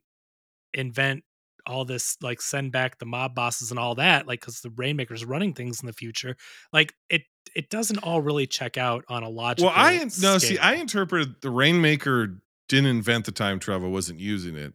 That was already in existence, and then what happened was the Rainmaker took over and started eliminating all the other mob bosses, and then started eliminating the loopers in the future. I didn't. I didn't. I, didn't- I thought he was somebody who he came along later when this shit was already happening. But yeah, if he doesn't go back and try to kill him when he's a boy and accidentally only scarring him and turning him into this villain but killing his Right. mother on accident then the rainmaker never kills his wife so therefore because he doesn't exist and so therefore Willis never is sent back to to have his loop To- closed. right he Right, creates the yes. rainmaker and in what we see joe yeah. Uh, what what seems so profound and what's true with what we're watching is he's about to create the rainmaker but if that's just happening now it would where was the rainmaker before all this happened? You know what i mean? Well that's just- see but that's that's my point though where the movie does not put a fine point on well since he did this sacrifice everything's going to be okay. It's left ambiguous whether or not it's going to Sure. be okay or not because you're left with was this fate?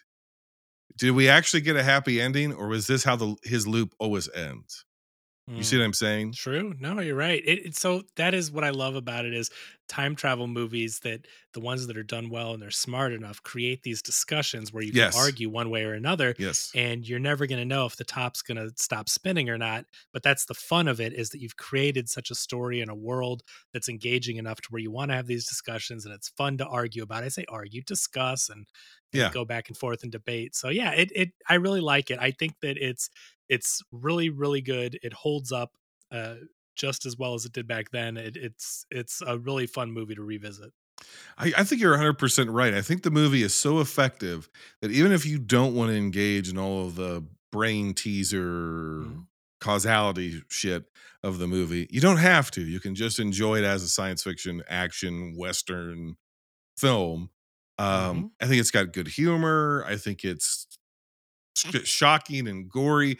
I think it's a mixture of a million different genres. I think it's a good gangster movie. I think it's a good Western. I think it's a good superhero origin story or villain origin story, whatever you want to call it. Um, I, I it's a good time travel movie. There's so much to love about this movie, And it's original. It feels and it's original. Watching was- this makes me yeah. long for movies like this. I'm not saying we never get them. I mean, we just got everything everywhere all at once, which I think is incredible and Yeah. original and and so we do get them, but we don't get them as frequently as I'd like to see because now we're in this constant loop of of IPs and reboots and sequels and requels and all that stuff.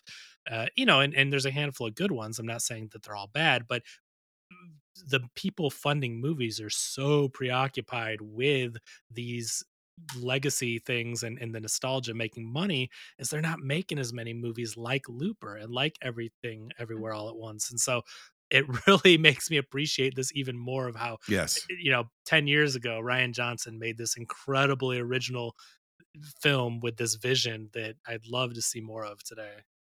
You're 100% right. And by more of, we don't mean Looper 2 or a soft reboot of Looper Right. or a prequel of Looper or a television series of, in the Looper universe. No more Looper. No more Looper anything. I don't want any more of this. I give this thing an 8.9 out of 10.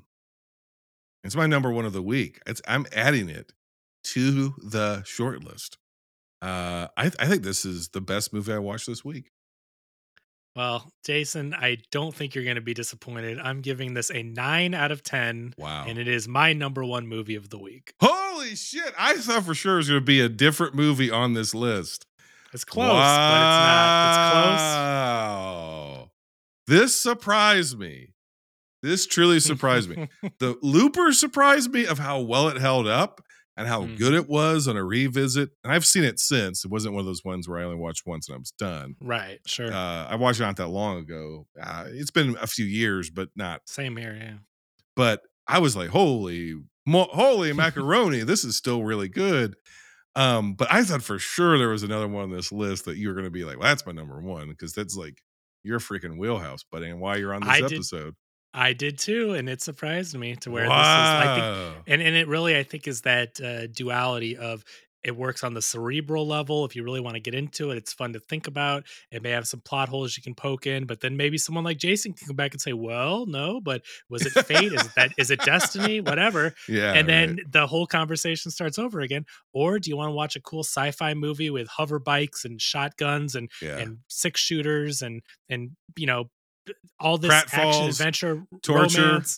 Yeah. romance. Oh my gosh! The oh, and, and talk about makeup. We, I mean, we only mentioned out the prosthetics on JGL, but talk about noses getting chopped off and and all the blood and the gunshot wounds and stuff. I mean, this movie. Oh, and let's one of my favorite things in the movie world: practical effects. yes.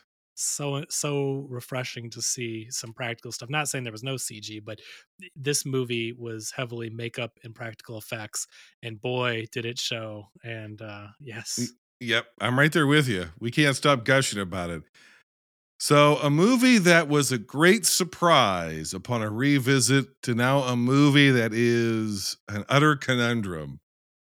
This was my first time watching this film, and I I I have some thoughts, but I don't know if they make any goddamn sense. I'm talking about Holy Motors, which currently has a 91% on Rotten Tomatoes. Holy Motors was directed by Kevin. Help me the fuck out. What is this guy's name? Leos Carax. It was written by. Help me out, Kevin. Leos Carax. Yeah, there we go. Okay. It's the I was like, triumphant I was like, I already told you.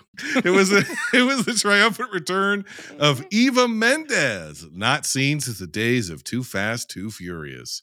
Mm-hmm. It was released the 23rd of May, 2012, at the Cannes Film Festival. The 4th of July, 2012, USA, USA, USA in France. And it was released August 30th, 2012 in Germany.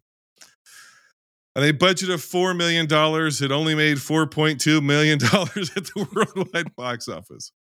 Here is my best stab at this an identity shifting man is limousine to nine disparate genre bending lives. Yeah, I I simply called it anything you can do, I can do weirder. okay, now here is maybe a very perfunctory, elementary reading of the text. I've seen this movie exactly once in preparation for this episode, so I have had no time to think about it whatsoever. I haven't had 10 years of reflection. We have a character, his name is Mr. Oscar, and he rides around in limousines where he is transformed from one role to another. And in some cases, he's portraying a deformed person. In the others, he's he's portraying uh, uh, uh, more normal people, for lack of a better term, conventional, conventionally appearing people. When he is a deformed person, he becomes repulsive by his appearance, but people want to exploit that, in particular, to take photographs. He steals a literal golden goddess and throws mm. it over his shoulder, and then things get real weird from there. And it's very hard to say, well, here's what it's about, because even the vignettes themselves change genre, tone, purpose, meaning. It just honestly, this is like a, a um you ever seen the movie Cube? Where the, Oh, the people are put into that cube and I it's used to constantly love that on VHS. Yeah. yeah. It's the, the cube every so many minutes is rotating around them. There are different traps and shit. And you got to Oh, go yeah. from one room to the next. That's what this movie is cinematically. Just when you think you kind of understand what this guy might be going for, The whole thing fucking shifts around you, even within the same room, even within the same vignette. Because what I would want to say is this movie's about fame. This movie's about celebrity. This movie is a, the links to which people will go to be rewarded for playing different roles in their life. And it's not just actors, it's not just celebrities, it's not just people in limousines, but it's all of us. All of us assume different roles, different identities, and different pockets of what we experience. We're one person at the breakfast table, we're another person on our commute, we're a different person at the workplace, we're another person at the bar with our buddies, we're another person in a podcast, we're another person in the bedroom, we're all these different people. And um, we transform ourselves from point A to point B. That's a very base, elementary, stupid reading of this movie. But I wanted to spoil it for myself. So I looked up after I watched it, what the fuck does this movie mean? and I wanted to get it from the guy himself. And this is what he says this movie means. He says, I spent so little time imagining the film. The whole thing only took two weeks. It was a race. I didn't watch my dailies. I didn't read exactly what I was doing. I only went over it at the editing table. Although I don't make films for anybody, I do make films. Therefore, I do make them for somebody. I make them for the dead. hmm. But then I show them to living people and I start to think about that whole thing while I'm editing. Who will watch them? So I start to get more reflexive at the editing table. Why did I imagine this science fiction world? Well, I did invent a genre that doesn't exist, but I don't have any real answers. That Yeah, man, that's eh, even that paragraph doesn't make any sense. Kevin. I know. Here's the thing. I I think you can read this movie a lot of ways, and that is why I love the art form of film. I love that one movie can mean something so different to somebody else. You could even tell me what this guy said it meant, and I can tell you, well, that's not how I took it, and it means something Yeah. different to me. Right. And that's a completely acceptable response.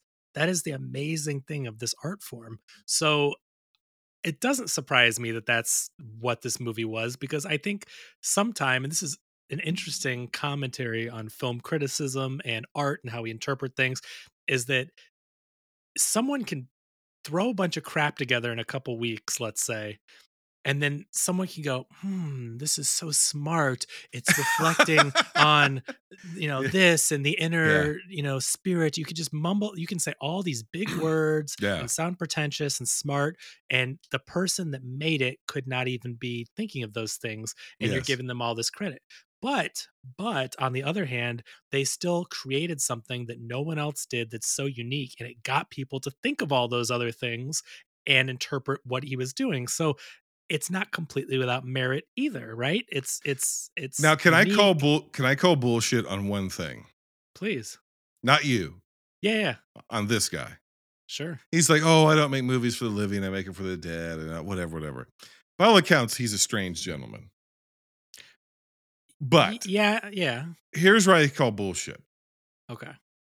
His wife in real life committed suicide right before they made this movie. Right. That's dedicated to her at the end. And there is this that almost replays itself verbatim in this film. Well, there's there's like four different father-daughter type relationships that appear in this film. Yeah. right? It's him, you know, it's him. Uh, I think it's him reflecting on that he's the parent, right? He now has to care for this child, and Yes. how are these different characters treating these different children at different ages? Again, that's my interpretation, but there's Yes. a lot of that reflection happening in the movie.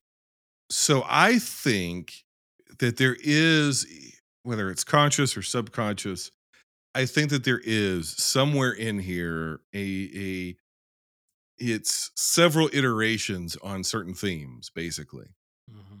Things are on this guy's mind, and each one of these vignettes, if that's what you want to call it, is an iteration. It's it's you know, it's when if you ever go to a museum and you see a painter, what you'll notice is there's commonality almost in all their paintings, at least from a certain era, where they Right, got very much into a particular style. A period where yeah, period, yes, similar- right?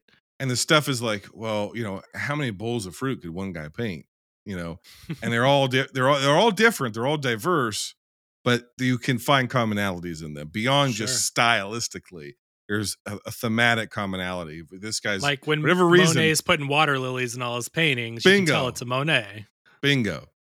Now, you know, Salvador Dali had 60 different periods he went through and he did a billion different types of art, but you can go to the Dali Museum, which I've been to, and be like, there's wings where it's like, this is what he was doing at this time. And he was obsessed with angels during this period, and he was obsessed, obsessed with Valkyries over here, and he's obsessed with Abraham Lincoln over here, or whatever else, right? so um I think there are real ideas in here that if aren't com- aren't completely linear. I think there is a meaning here. I think it. I think. I think he's a bit of a provocateur, and I think even his interviews are a bit of showmanship. Sure.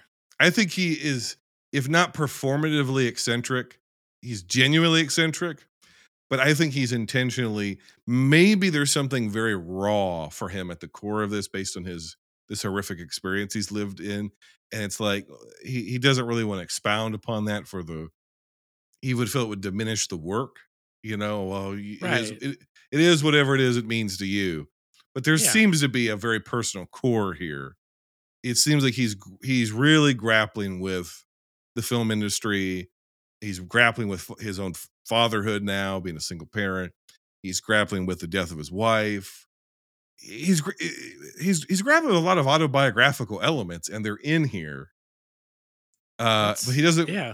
He doesn't want to put his finger down on it and say, "Well, these are my unfettered subconscious emotional feelings about these things." Well, And he's I don't know just why not he- that type of filmmaker. That's No. not what he does, right? He doesn't make it easy for the audience. But I, I, I think the seeds are there that he's planting throughout the film, like you said. Uh, there's also a really interesting thing going on in this period of his life, other than the family issues. But with filmmaking, this was his first film in ten years. Yes. So a lot has changed in 10 years, right? I mean, at the time this is coming out, you're talking about the leap from the early 2000 into the 2010s, and you're talking about a transition from film cameras to digital cameras. Yes, The- the motion character- capture, which is in this movie.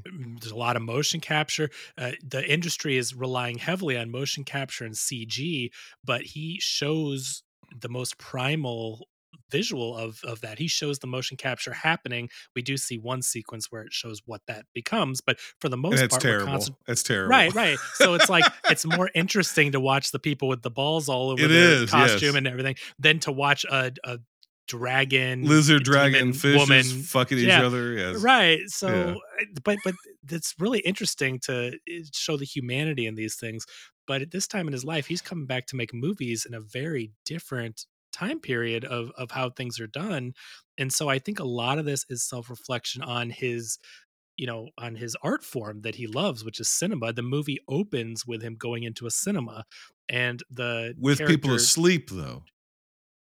right that's you're right it is weird but which is almost also- a critique on filmmaking, or or you Or- could interpret that way, or that movies are dreams. Yes, or even more so, this movie is a movie that a lot of people will say is horrible, put them to sleep because it's so weird and nothing happens and there's no point to it. So That's is he point. showing you what he thinks the audience is going to think of this film? That it's just going to be another one of those, you know, either I fell asleep or I walked out because this movie's so bad. You know, this would be the F cinema score type movie. This is Yeah. a movie general audiences. And I'm not trying to say, oh, we're better and smarter, whatever, but we're giving this movie more of a chance than a lot of people would, right? And so I do think some of that is reflection. He's saying now audiences in 2012 that want all this slick CG motion capture, whatever stuff, are going to be falling asleep at this movie. So right at the beginning, let me show you the audience and where we're at in in cinema. And he talks about cameras, right? He says uh the main character says I I miss the time when cameras were bigger than our heads or whatever however he says it. I know Yeah, I'm butchering right, it, right. but I had to read it, right? I didn't hear it in English, so like I'm interpreting what I'd heard and all that. But he says Right. like cameras now are so small you can't even see them, right? And so it's Yeah. a critique on, you know, I- in this movie, this this character is playing many different roles. And so I know that it's not necessarily literal. I don't think that there's people like streaming his exploits. It's not that literal of an interpretation, but he's putting on a performance that Yes. we're watching as the film goes on. And so those cameras that you don't see are there. That's how I how we're watching them, I think. So he's putting on a performance. We're seeing it with these cameras that are non-existent or you can't see and it's a commentary on how things have changed in filmmaking. So to me i thought a lot of this was a reflection on his career. I also got the family stuff that you picked up on. But also a lot of it does kind of feel weird for weird's sake and so yes. it- it- that's where i think the two weeks of coming up with this part makes sense to me because even though i think there is a lot there subconsciously going on and he obviously did put this very unique inventive thing together but i do think that it's just kind of weird with no explanation for a lot of it and that's the turnoff why it doesn't rank as high for me.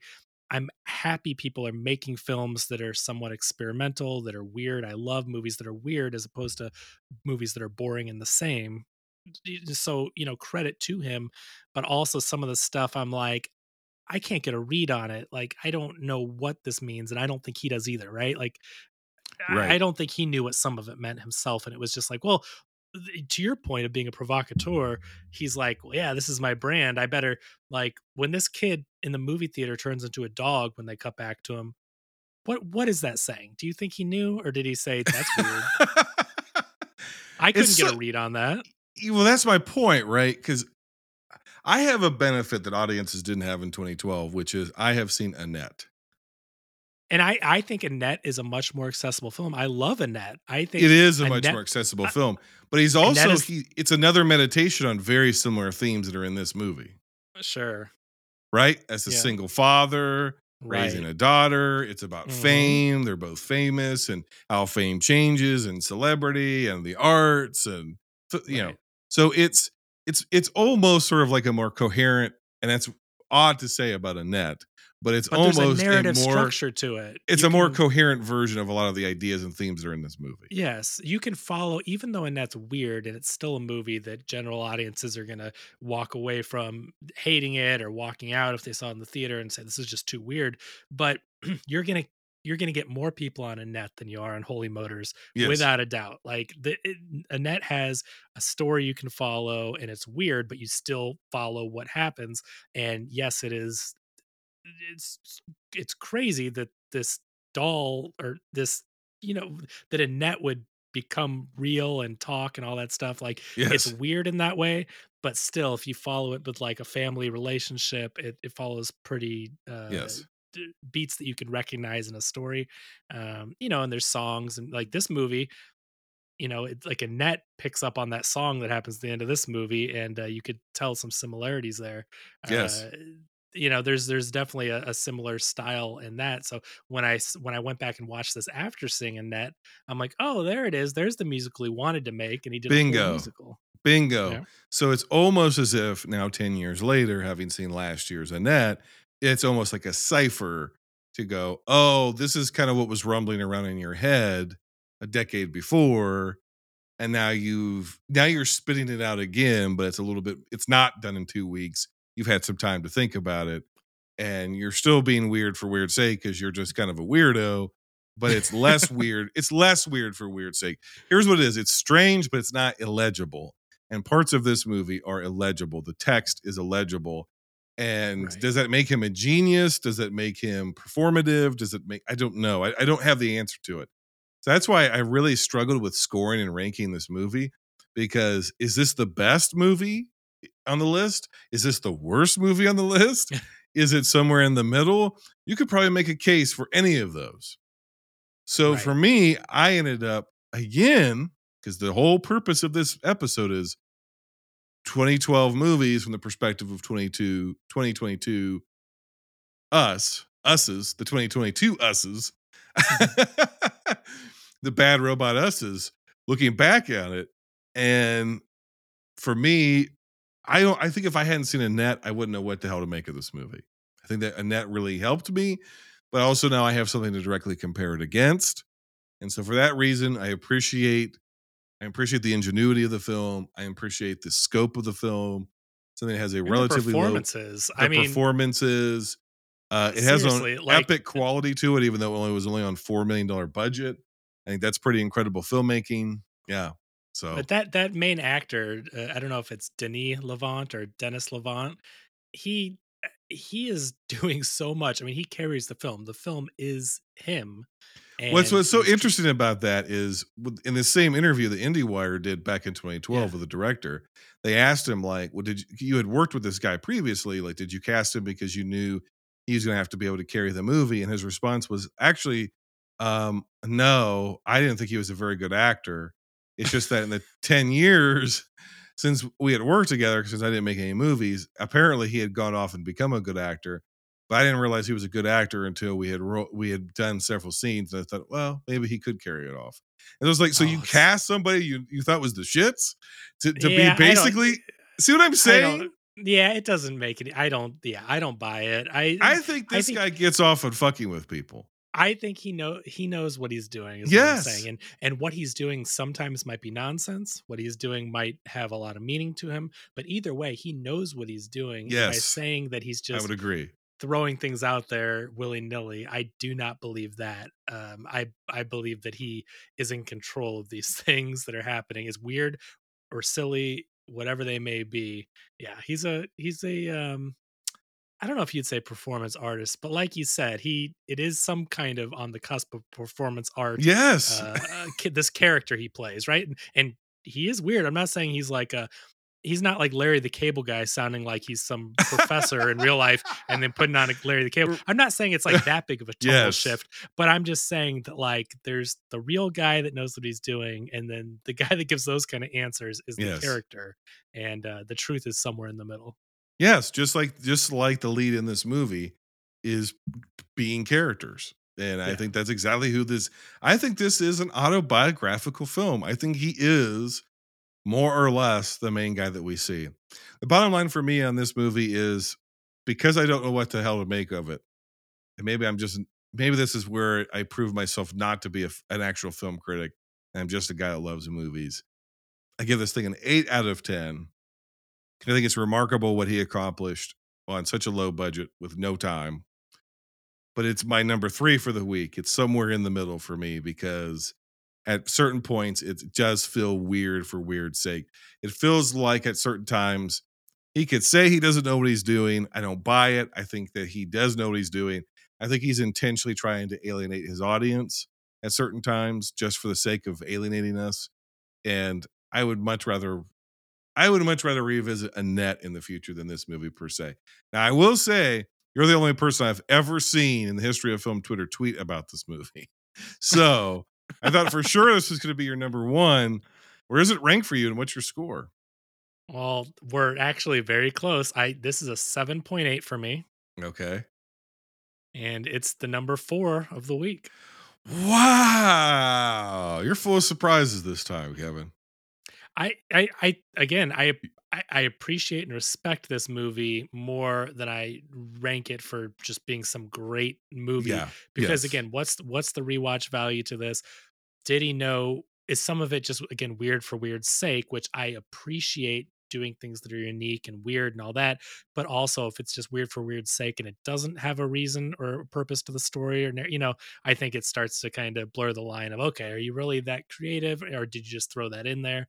So again, at seven point eight, it's still these are a solid Yes, list of movies, yes. but uh, you know, I can't put it higher than some of the others because I, I do think that some of it is just kind of superficial.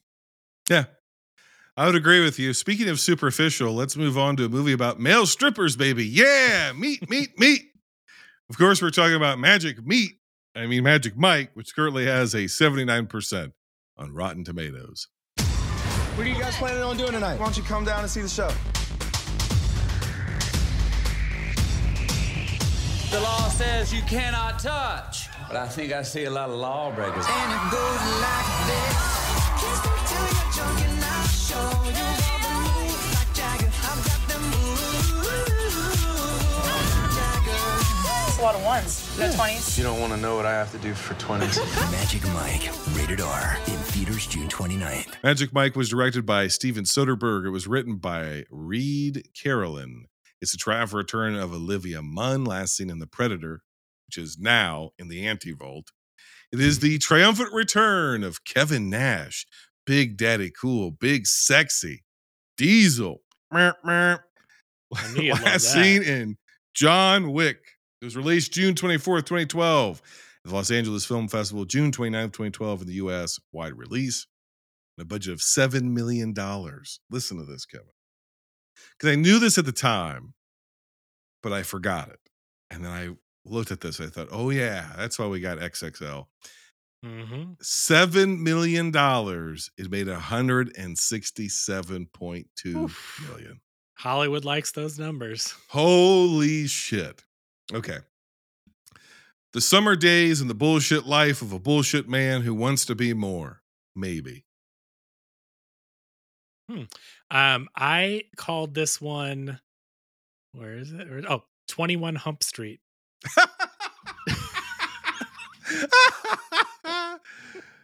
okay, look, we're revisiting this. For those who don't know, this is partially autobiographical for real. It's partially based on Channing Tatum's life working as a Mhm. male stripper in his young college age days in Tampa, Florida, which has, I think, the mo- second most strip clubs in America per capita. Atlanta, uh, uh, Atlanta, I think, has the most. And you uh, don't in- know this from research. You're just, you've heard. I've spent a lot of time in Tampa. Let's just put it like that. Um, this uh, okay. I watched this movie. I liked it back in the day. I don't know if it was Mhm. 2012. It couldn't have been later than 2013. I saw it in home video. I didn't see it in theaters, and I liked it. And I, in general, like Channing Tatum, and I'd like to see him actually more. And if any, the whole time I was watching this, this is how uh, Hollywood has rewired my brain. And somebody may remind me and say, "Well, he was, he was in such and such," but I am absolutely stunned that nobody has gotten Channing Tatum to be in a Marvel movie. well, he's was supposed to be. You remember, right? No, who was he supposed to be? Oh, he's supposed to be Gambit. He was writing and wanted to direct himself as Gambit. And That's that right. with Fox and before I uh, the Disney thing. ironically, I don't think he would be a good Gambit. I don't think he's right for Gambit. I know that's what he wants to do. I don't think he could do it. I, you know, I think he loves the character enough to where he would put everything into it, and I think it, it could work. Uh, I thought casting wise, Taylor Kitsch was good casting for Gambit, but you know, not in a good movie. So Well, we've covered Taylor Kitsch before, and and the the shit that guy's unfortunately had to go through in his career. well, John Carter for life, baby. okay, you know where I stand on that. I do. I my idea of casting, eh, I would put him in the DC stuff. Well, that's all changing. I think he Well, would he make a fu- Superman in the DC stuff. is he? Lego. Oh, I don't watch that crap. I think that he would be. You don't watch a- that crap. Wait a minute. Hold on. I th- The I Lego movies and Lego Batman are great movies. Lego Batman is terrible. Oh my I god. I hated that movie. I Oh. think that he would make a great Booster Gold. Okay. Booster Gold, baby. I want my Booster Okay. Gold movie. Uh, and Joe's going to listen to this and he's going to disagree with me, and that's fine. uh, just tweet at me, Joe. Um, okay. Having said all that, revisiting this movie now, it's another one of those ones where I was like, oh, time has changed my point of view on this movie. And here's here's what I noticed this time around. Because the movie was shot on such a small budget and such a small schedule, especially a really small budget given all the people who are in it, Matthew McConaughey and so many more folks, Jane Tatum and so forth and so on. Um, and the scope of it, the scale of it, etc.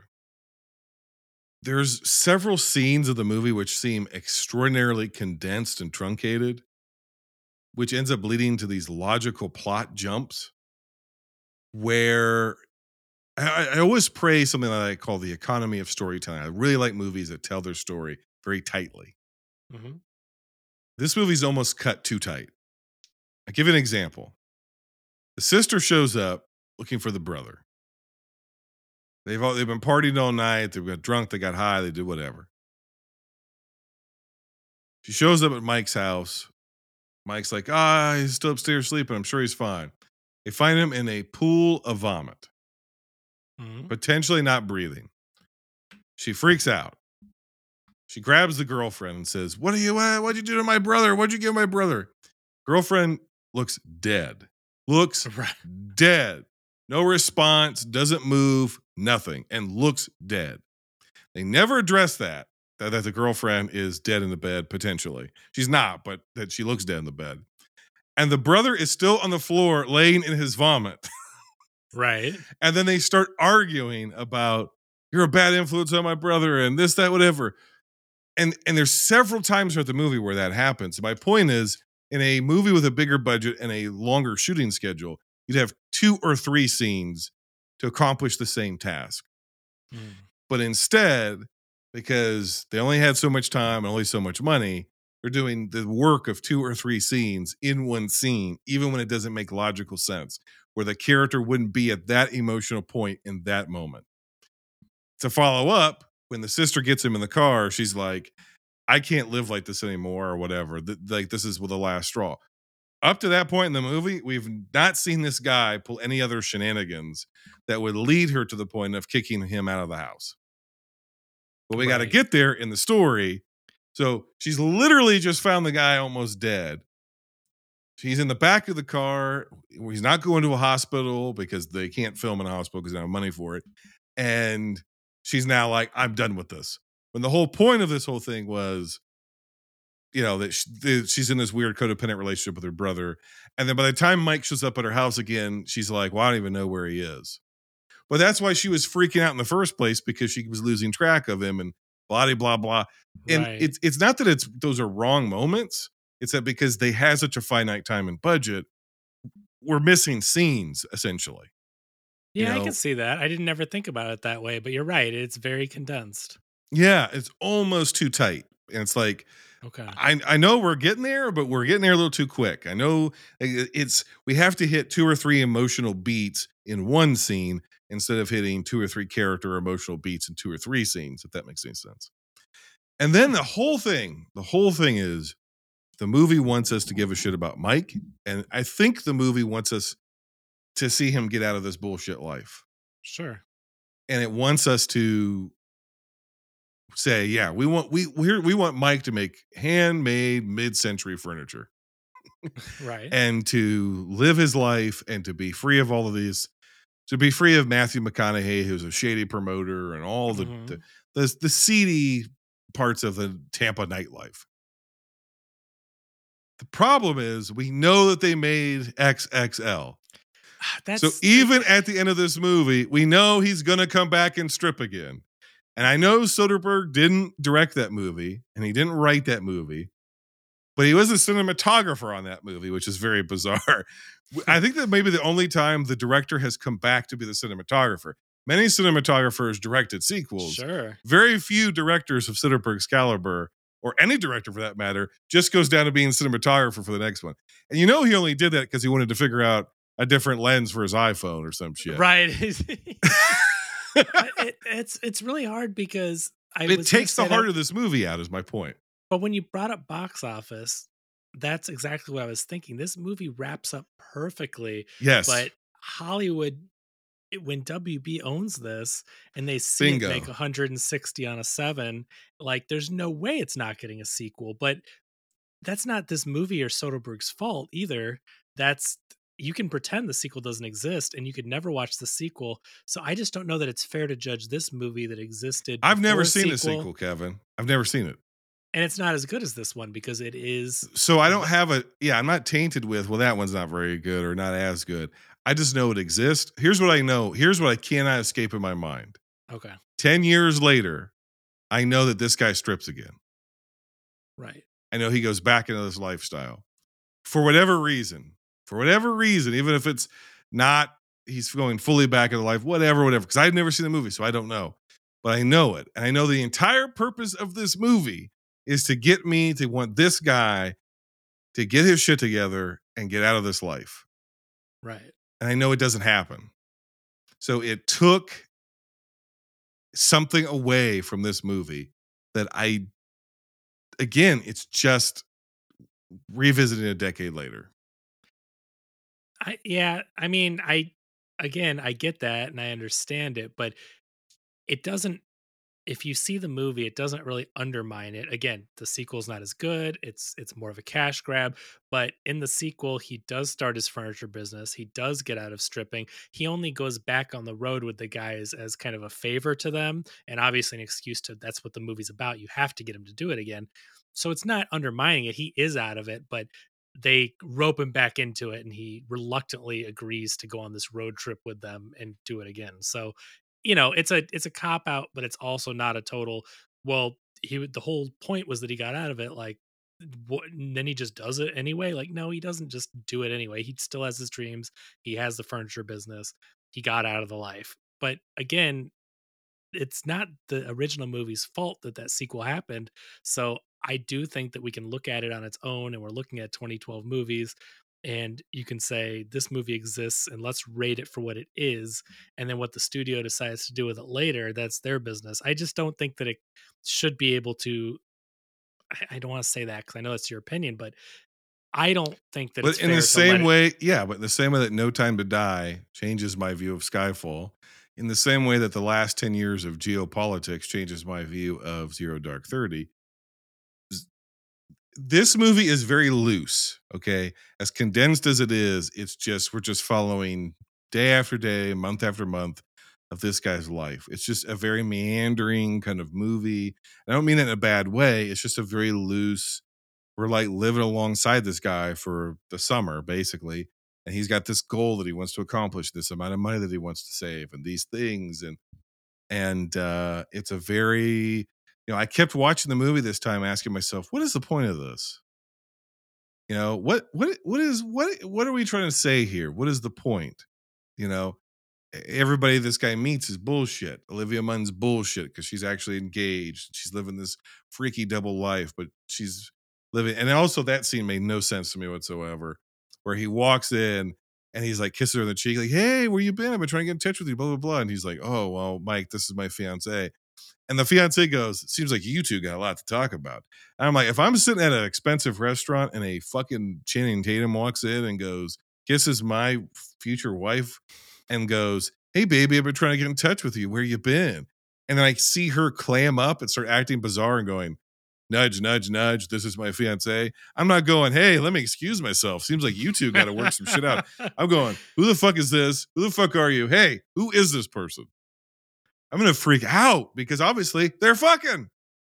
But again, it's a it's we we got this location in Ybor down in Tampa for one night, so we got to shoot this shit. And it's just, I get it, I get it, I get it, I get it. But my my point is with the tone, the tenor, the pacing, the stylistic choice that this movie made, just kind of be like, hey, we're just gonna kind of float around to a series of events that happen in this guy's life, and then somewhere along the way, you're gonna start giving a shit about him because that's a reflection on his life where his life is just kind of he's here he's there he's over here he's over there.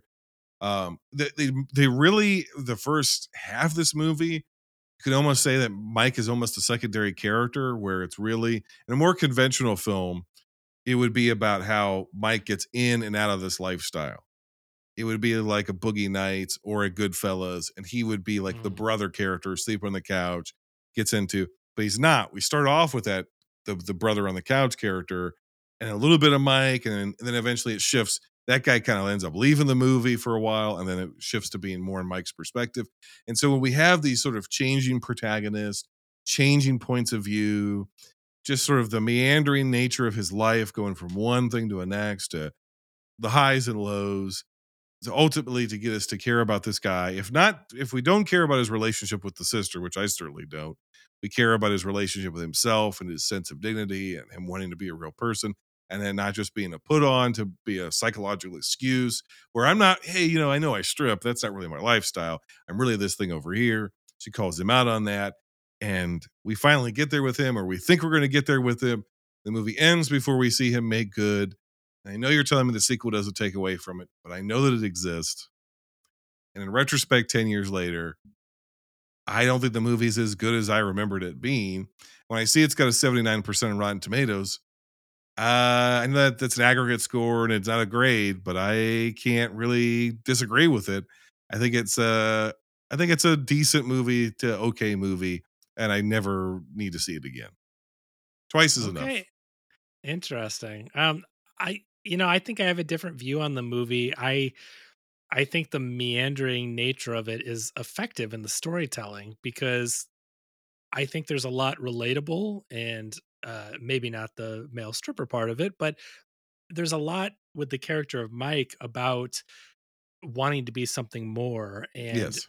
you see different time periods in different characters' lives and when it's maybe okay to do one thing, but as you get older and you say, I can't do this for the rest of my life, what am I doing? And you're working, busting your ass off, you're working three different jobs, you're stripping at night, managing the books for different companies, you're doing all this work. And at the end of the day, people only see you as the stripper. People only see you as what they want to see you for and not all these other things you are. Mike is so much more than a stripper. He's an entrepreneur. He does construction. He wants to open his own furniture business. Again, he's he's saving up all this money to do something more, but he's only seen as a hunk of meat. And it's a commentary on uh, the industry and people that go and treat people like objects and again him trying to grow up and go out of it you see the kid and the kid is at a point in his life where he's got nothing else going on and maybe he doesn't need to right he's only 19 and he's trying to figure out his life but mike's older than that he's like 30 i think at this point and so 37, I think they say he is. You're a Oh, 37 year old 37. male stripper. Okay. Yeah. Okay, so I knew he's in his 30s. So like at some point, he's got to figure out what he's doing with his life because he can't do it forever, right? And so, uh, you know, I, I do think that there's a lot of this that people can relate to in their lives of how things are cute when you're younger and things are okay and thing you can let things slide for a while. Uh, but also when it comes to relationships, whether it be business or personal, there are people that want more and mike is someone that has fun partying going out and drinking and the drug use nothing too heavy but you know he's going on and having a good time and he wants to hook up and do three ways and all this stuff but the way i read it is even though uh you know olivia munn's character is freaky and likes to do the three ways and all that stuff she got engaged right she was still ready for the next thing and mike hadn't grown up as much as he convinced himself that he was i want to get out of this and I'm going to be a businessman Well, you see him like there's the scene between the two of them where he wants to take that relationship and get to know her as a person and not just as a, a fuck buddy. And she's not having it. She doesn't want to go there. She gets uncomfortable and just wants to leave because she's his, she's a boy toy to him. She's a, he's an object to her. She has a real life. Presumably, she's had this fiance the whole time. She has her degree. She's going to school. She, this is just something she's doing on the side on the see i didn't read it i don't read it that way Oh, at all I completely and that's why i that think the boyfriend's i don't think so because see she's getting ready to graduate this is her Yes. partying this is her going on her um This is only th- this is only a three month story, Kevin. You're telling me she met some guy out of nowhere and in a month got engaged to him? no she may have she may have uh been messing around with him uh, that three months earlier or whatever she may have met him and people date multiple people and all that but i think she realized that it was her time to grow up and she's younger than mike presumably she's not 37 graduating college she's she's younger than him and she's realizing okay i'm going to graduate i'm going to go get my career i'm ready to grow up and mike is 37 and even though he talks the big talk she sees him as he's going to be a stripper forever until he can't do it anymore and who knows when that will be and i'm ready to settle down and move on to the next stage of my life Oh no, no, no. I think that he is hundred percent her side piece. He doesn't realize it because he knows nothing about her. He barely knows her name. And they get together whenever she's horny or he's horny and they hook up and they bring in a third person, uh, usually another female. And this is what they do. And they really don't know each other. And the moment he maybe is thinking about catching feelings and wanting to open up and get emotional support, she's like, Well, this is not what I signed up for. And that's when she stops returning his phone calls and kind of disappears out of his life. And I think that the entire time she is a real life that is school and a relationship and so forth and so on. And that's what's going on. I think that Well, that what? But that. So what is that? Why does that make the character? I mean, then he's just getting played, and that makes Yeah. him even more sympathetic. But what does that have to do with making the movie worse or not as good? Like that's. Oh, I I'm don't not think that- arguing. I'm not. No, I my my point is, if you're going to take this shaggy dog approach to your storytelling, and you're going to create these events that make the character a sympathetic character because you're showing this lifestyle he's in is not good for him, Mhm. And then you undermine that by going, "I want to make more money." Regardless of whatever, we're just going to a male stripper pitch perfect festival and we're just taking our clothes off for charity or for Jesus or whatever the hell you want to come up with. That's the it's plot. not, you know. You just nailed it.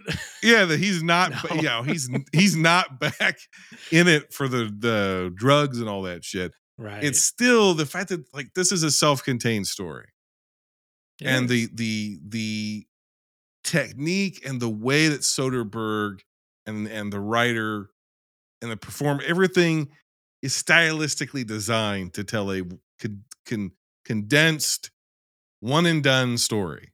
Mhm. And when the moment you go, but there's a part two, it and it's more stripping to me, for whatever the reason is for that stripping, it undermines the strength of this movie. Hmm. It just does. You can't put it. You can't put the toothpaste back in the tube, is what I'm saying. And and so it took some Sounds of the like a. Big Dick Richie problem. That's exactly right. Again, once something from the nether regions is exposed, you can't put it back in. So I, I, just again, this wasn't terrible. There's not a bad movie on this list and an objective like, well, this one's Mhm. the shits.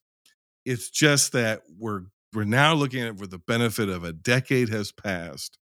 And I'm a different person than the last time I saw this movie. We all are. I've experienced different things. And this time through, of the five films I've watched for this binge, this was the least compelling, least effective, despite all of its strengths. And for that reason, it's the worst of the week. It's my number five, and I can only give it a 7.25 out of 10. That is so interesting. I just, I, I, I- you know, I, I didn't view it that way at all. I, I think this movie is really good. I, I thought it was going to be my number one going into this, and Looper edged it out based on all the things that we said. But I think this movie has so much to say about growing up and figuring out who you want to be and who you think you are based on how other people view you. Those struggles of friendship, people who you think are your friends, and people who will, uh, you know, disrespect you in a way to where you've helped them and and then you end up bailing them out time and time again and then when you need them they're going to be gone most likely and just i don't know just the way the world views you based on how you view yourself I, there's just so much that this movie says i think it's filmed really well I, I think the performances are excellent i think it's a movie even though it has strippers in it it's not a movie a, it's not just a movie about strippers like No, it's the way no, that it's true. Moneyball uses baseball to tell a story, but it's not a baseball movie. You don't have to like baseball to like Moneyball. It's a very smart script, and it's it's You do have to like male stripping to like Moneyball, though, ironically.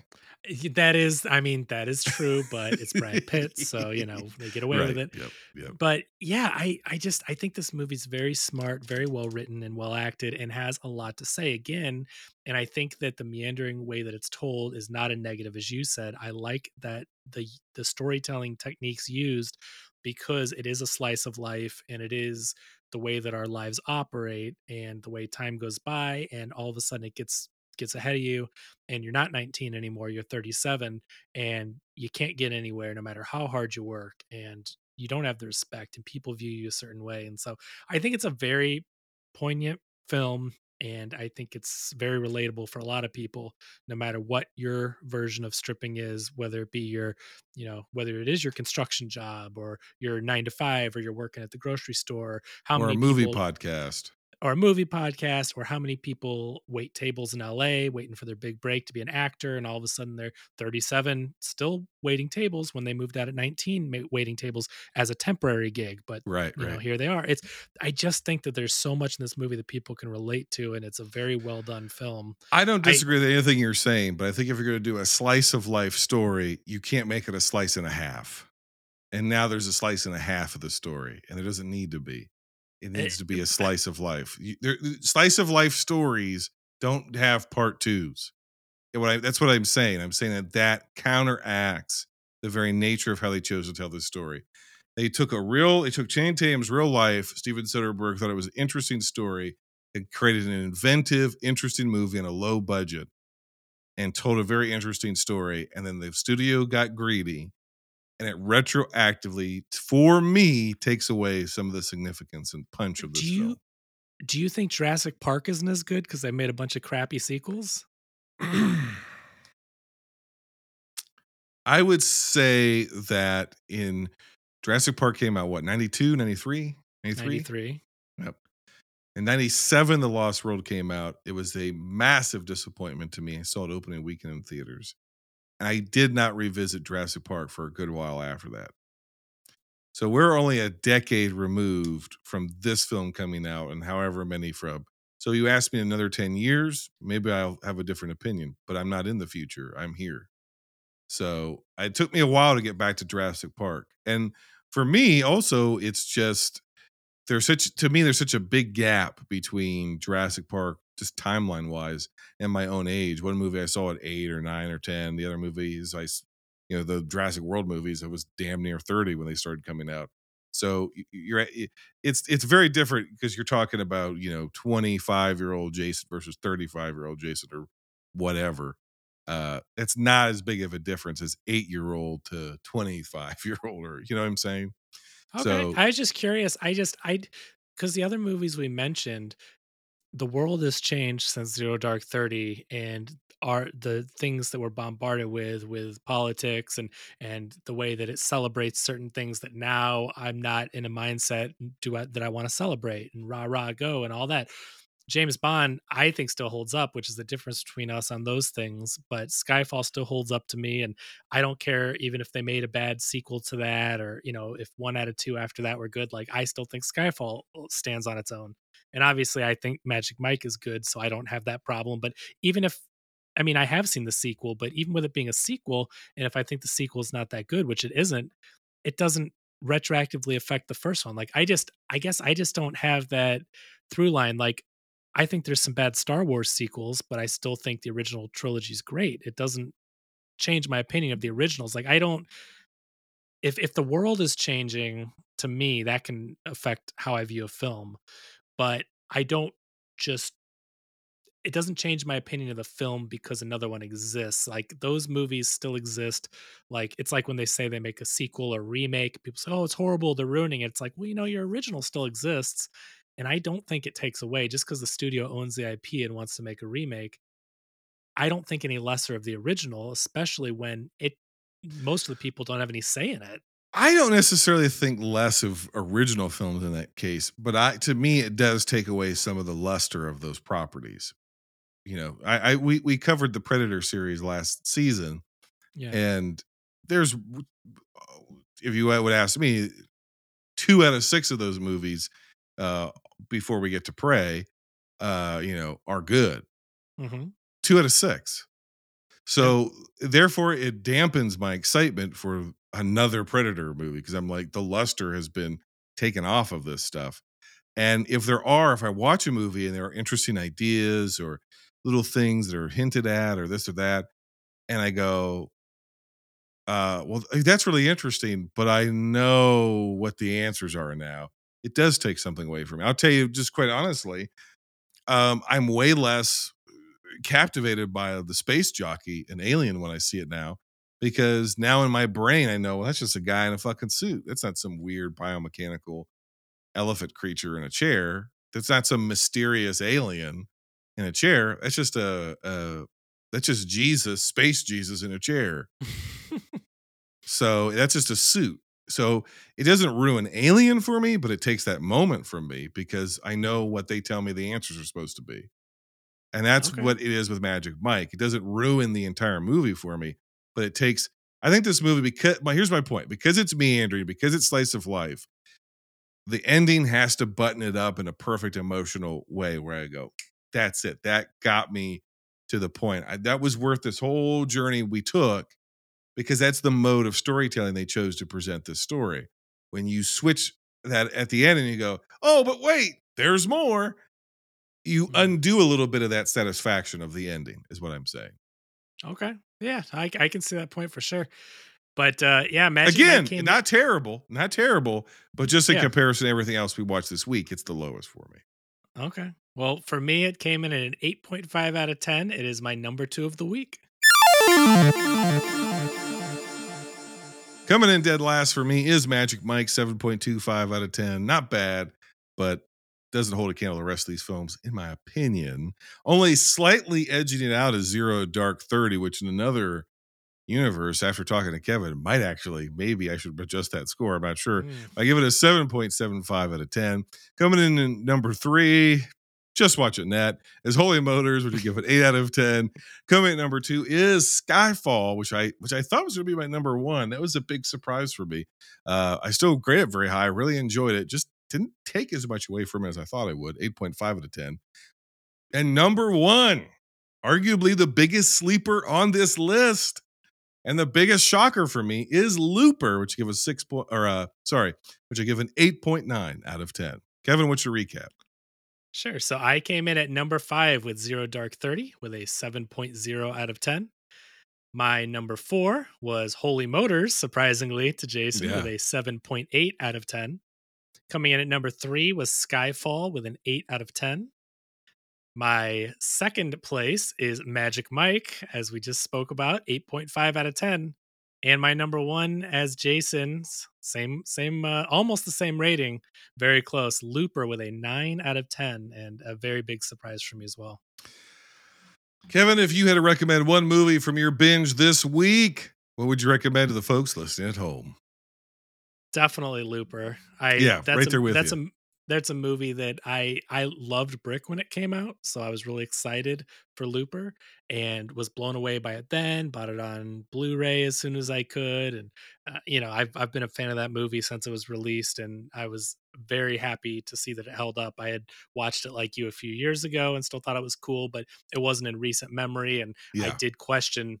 As I turned it on and started watching, I'm like, "Oh, is this going to be a disappointment?" Something in Yeah, my head told me yes, yes. I I really was bummed when I started watching it because I'm like, oh my god, am I going to remember it as being so great? And Yeah. and I think it was part of it was like the wonky makeup where it shifted a little bit and it looked different in as seen. I'm like, am I going to watch this whole thing being like it didn't look that good? It wasn't, but man, it sucked me in with that story and the Yep. tonal shifts, like you said. And I was so excited as the movie went on and on. I remembered why I loved it so much and was really engaged with it.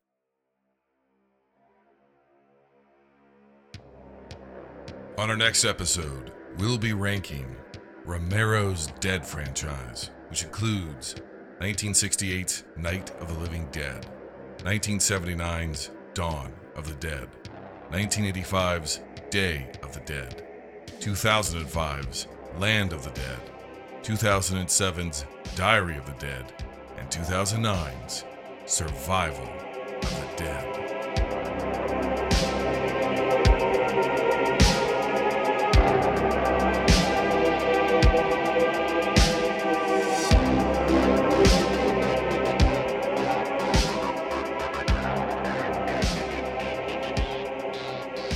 Kevin, everybody that's listening to this already knows who you are because you've been on the show six times in the last year. uh, I, I'm guessing at, we share at least 40% of the same audience. So, uh, for the very few people who don't know who you are, who are you? What do you do? Where do you come from? And what's your deepest fear? We do a movie show where we review the newest movie of the week so there's not a ton of crossover with titles that we're reviewing but we uh, usually try to get out there and see the new biggest movie of the week i should say and review it and spoil it right away. So it's real spoilers on all the social media and all the podcatchers and uh, yeah it, it, it's in the title so if you don't like movies being spoiled see the movie first because we're going to go through the plot uh, other other guests of this show joe and uh, has tom done the show with you Uh, Okay, excellent. So you've you've you've maybe heard Tom on the show, you've heard Joe on the show. So uh, it's always a pleasure for me to come back here and uh, it really is a fun time. I was telling Jason before we started recording that it's something I really look forward to, and I appreciate the invite as always, my friend.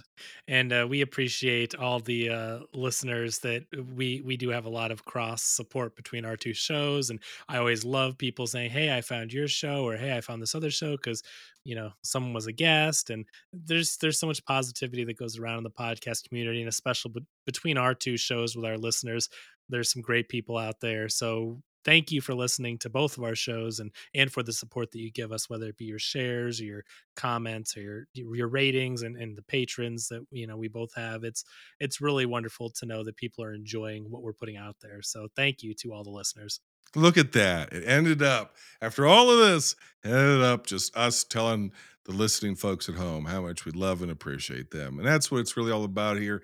Kevin, I love and appreciate you coming on the show, my friend. It's always great to talk to you. Yeah, the pleasure is all mine, and uh, ask me again anytime. And uh, you know, and obviously, we're excited to have you back on the show. So, looking forward to to spreading all the good podcast love. Remember, in case I never ever see you again, in case I fall into the void screaming. Until next time, binge on.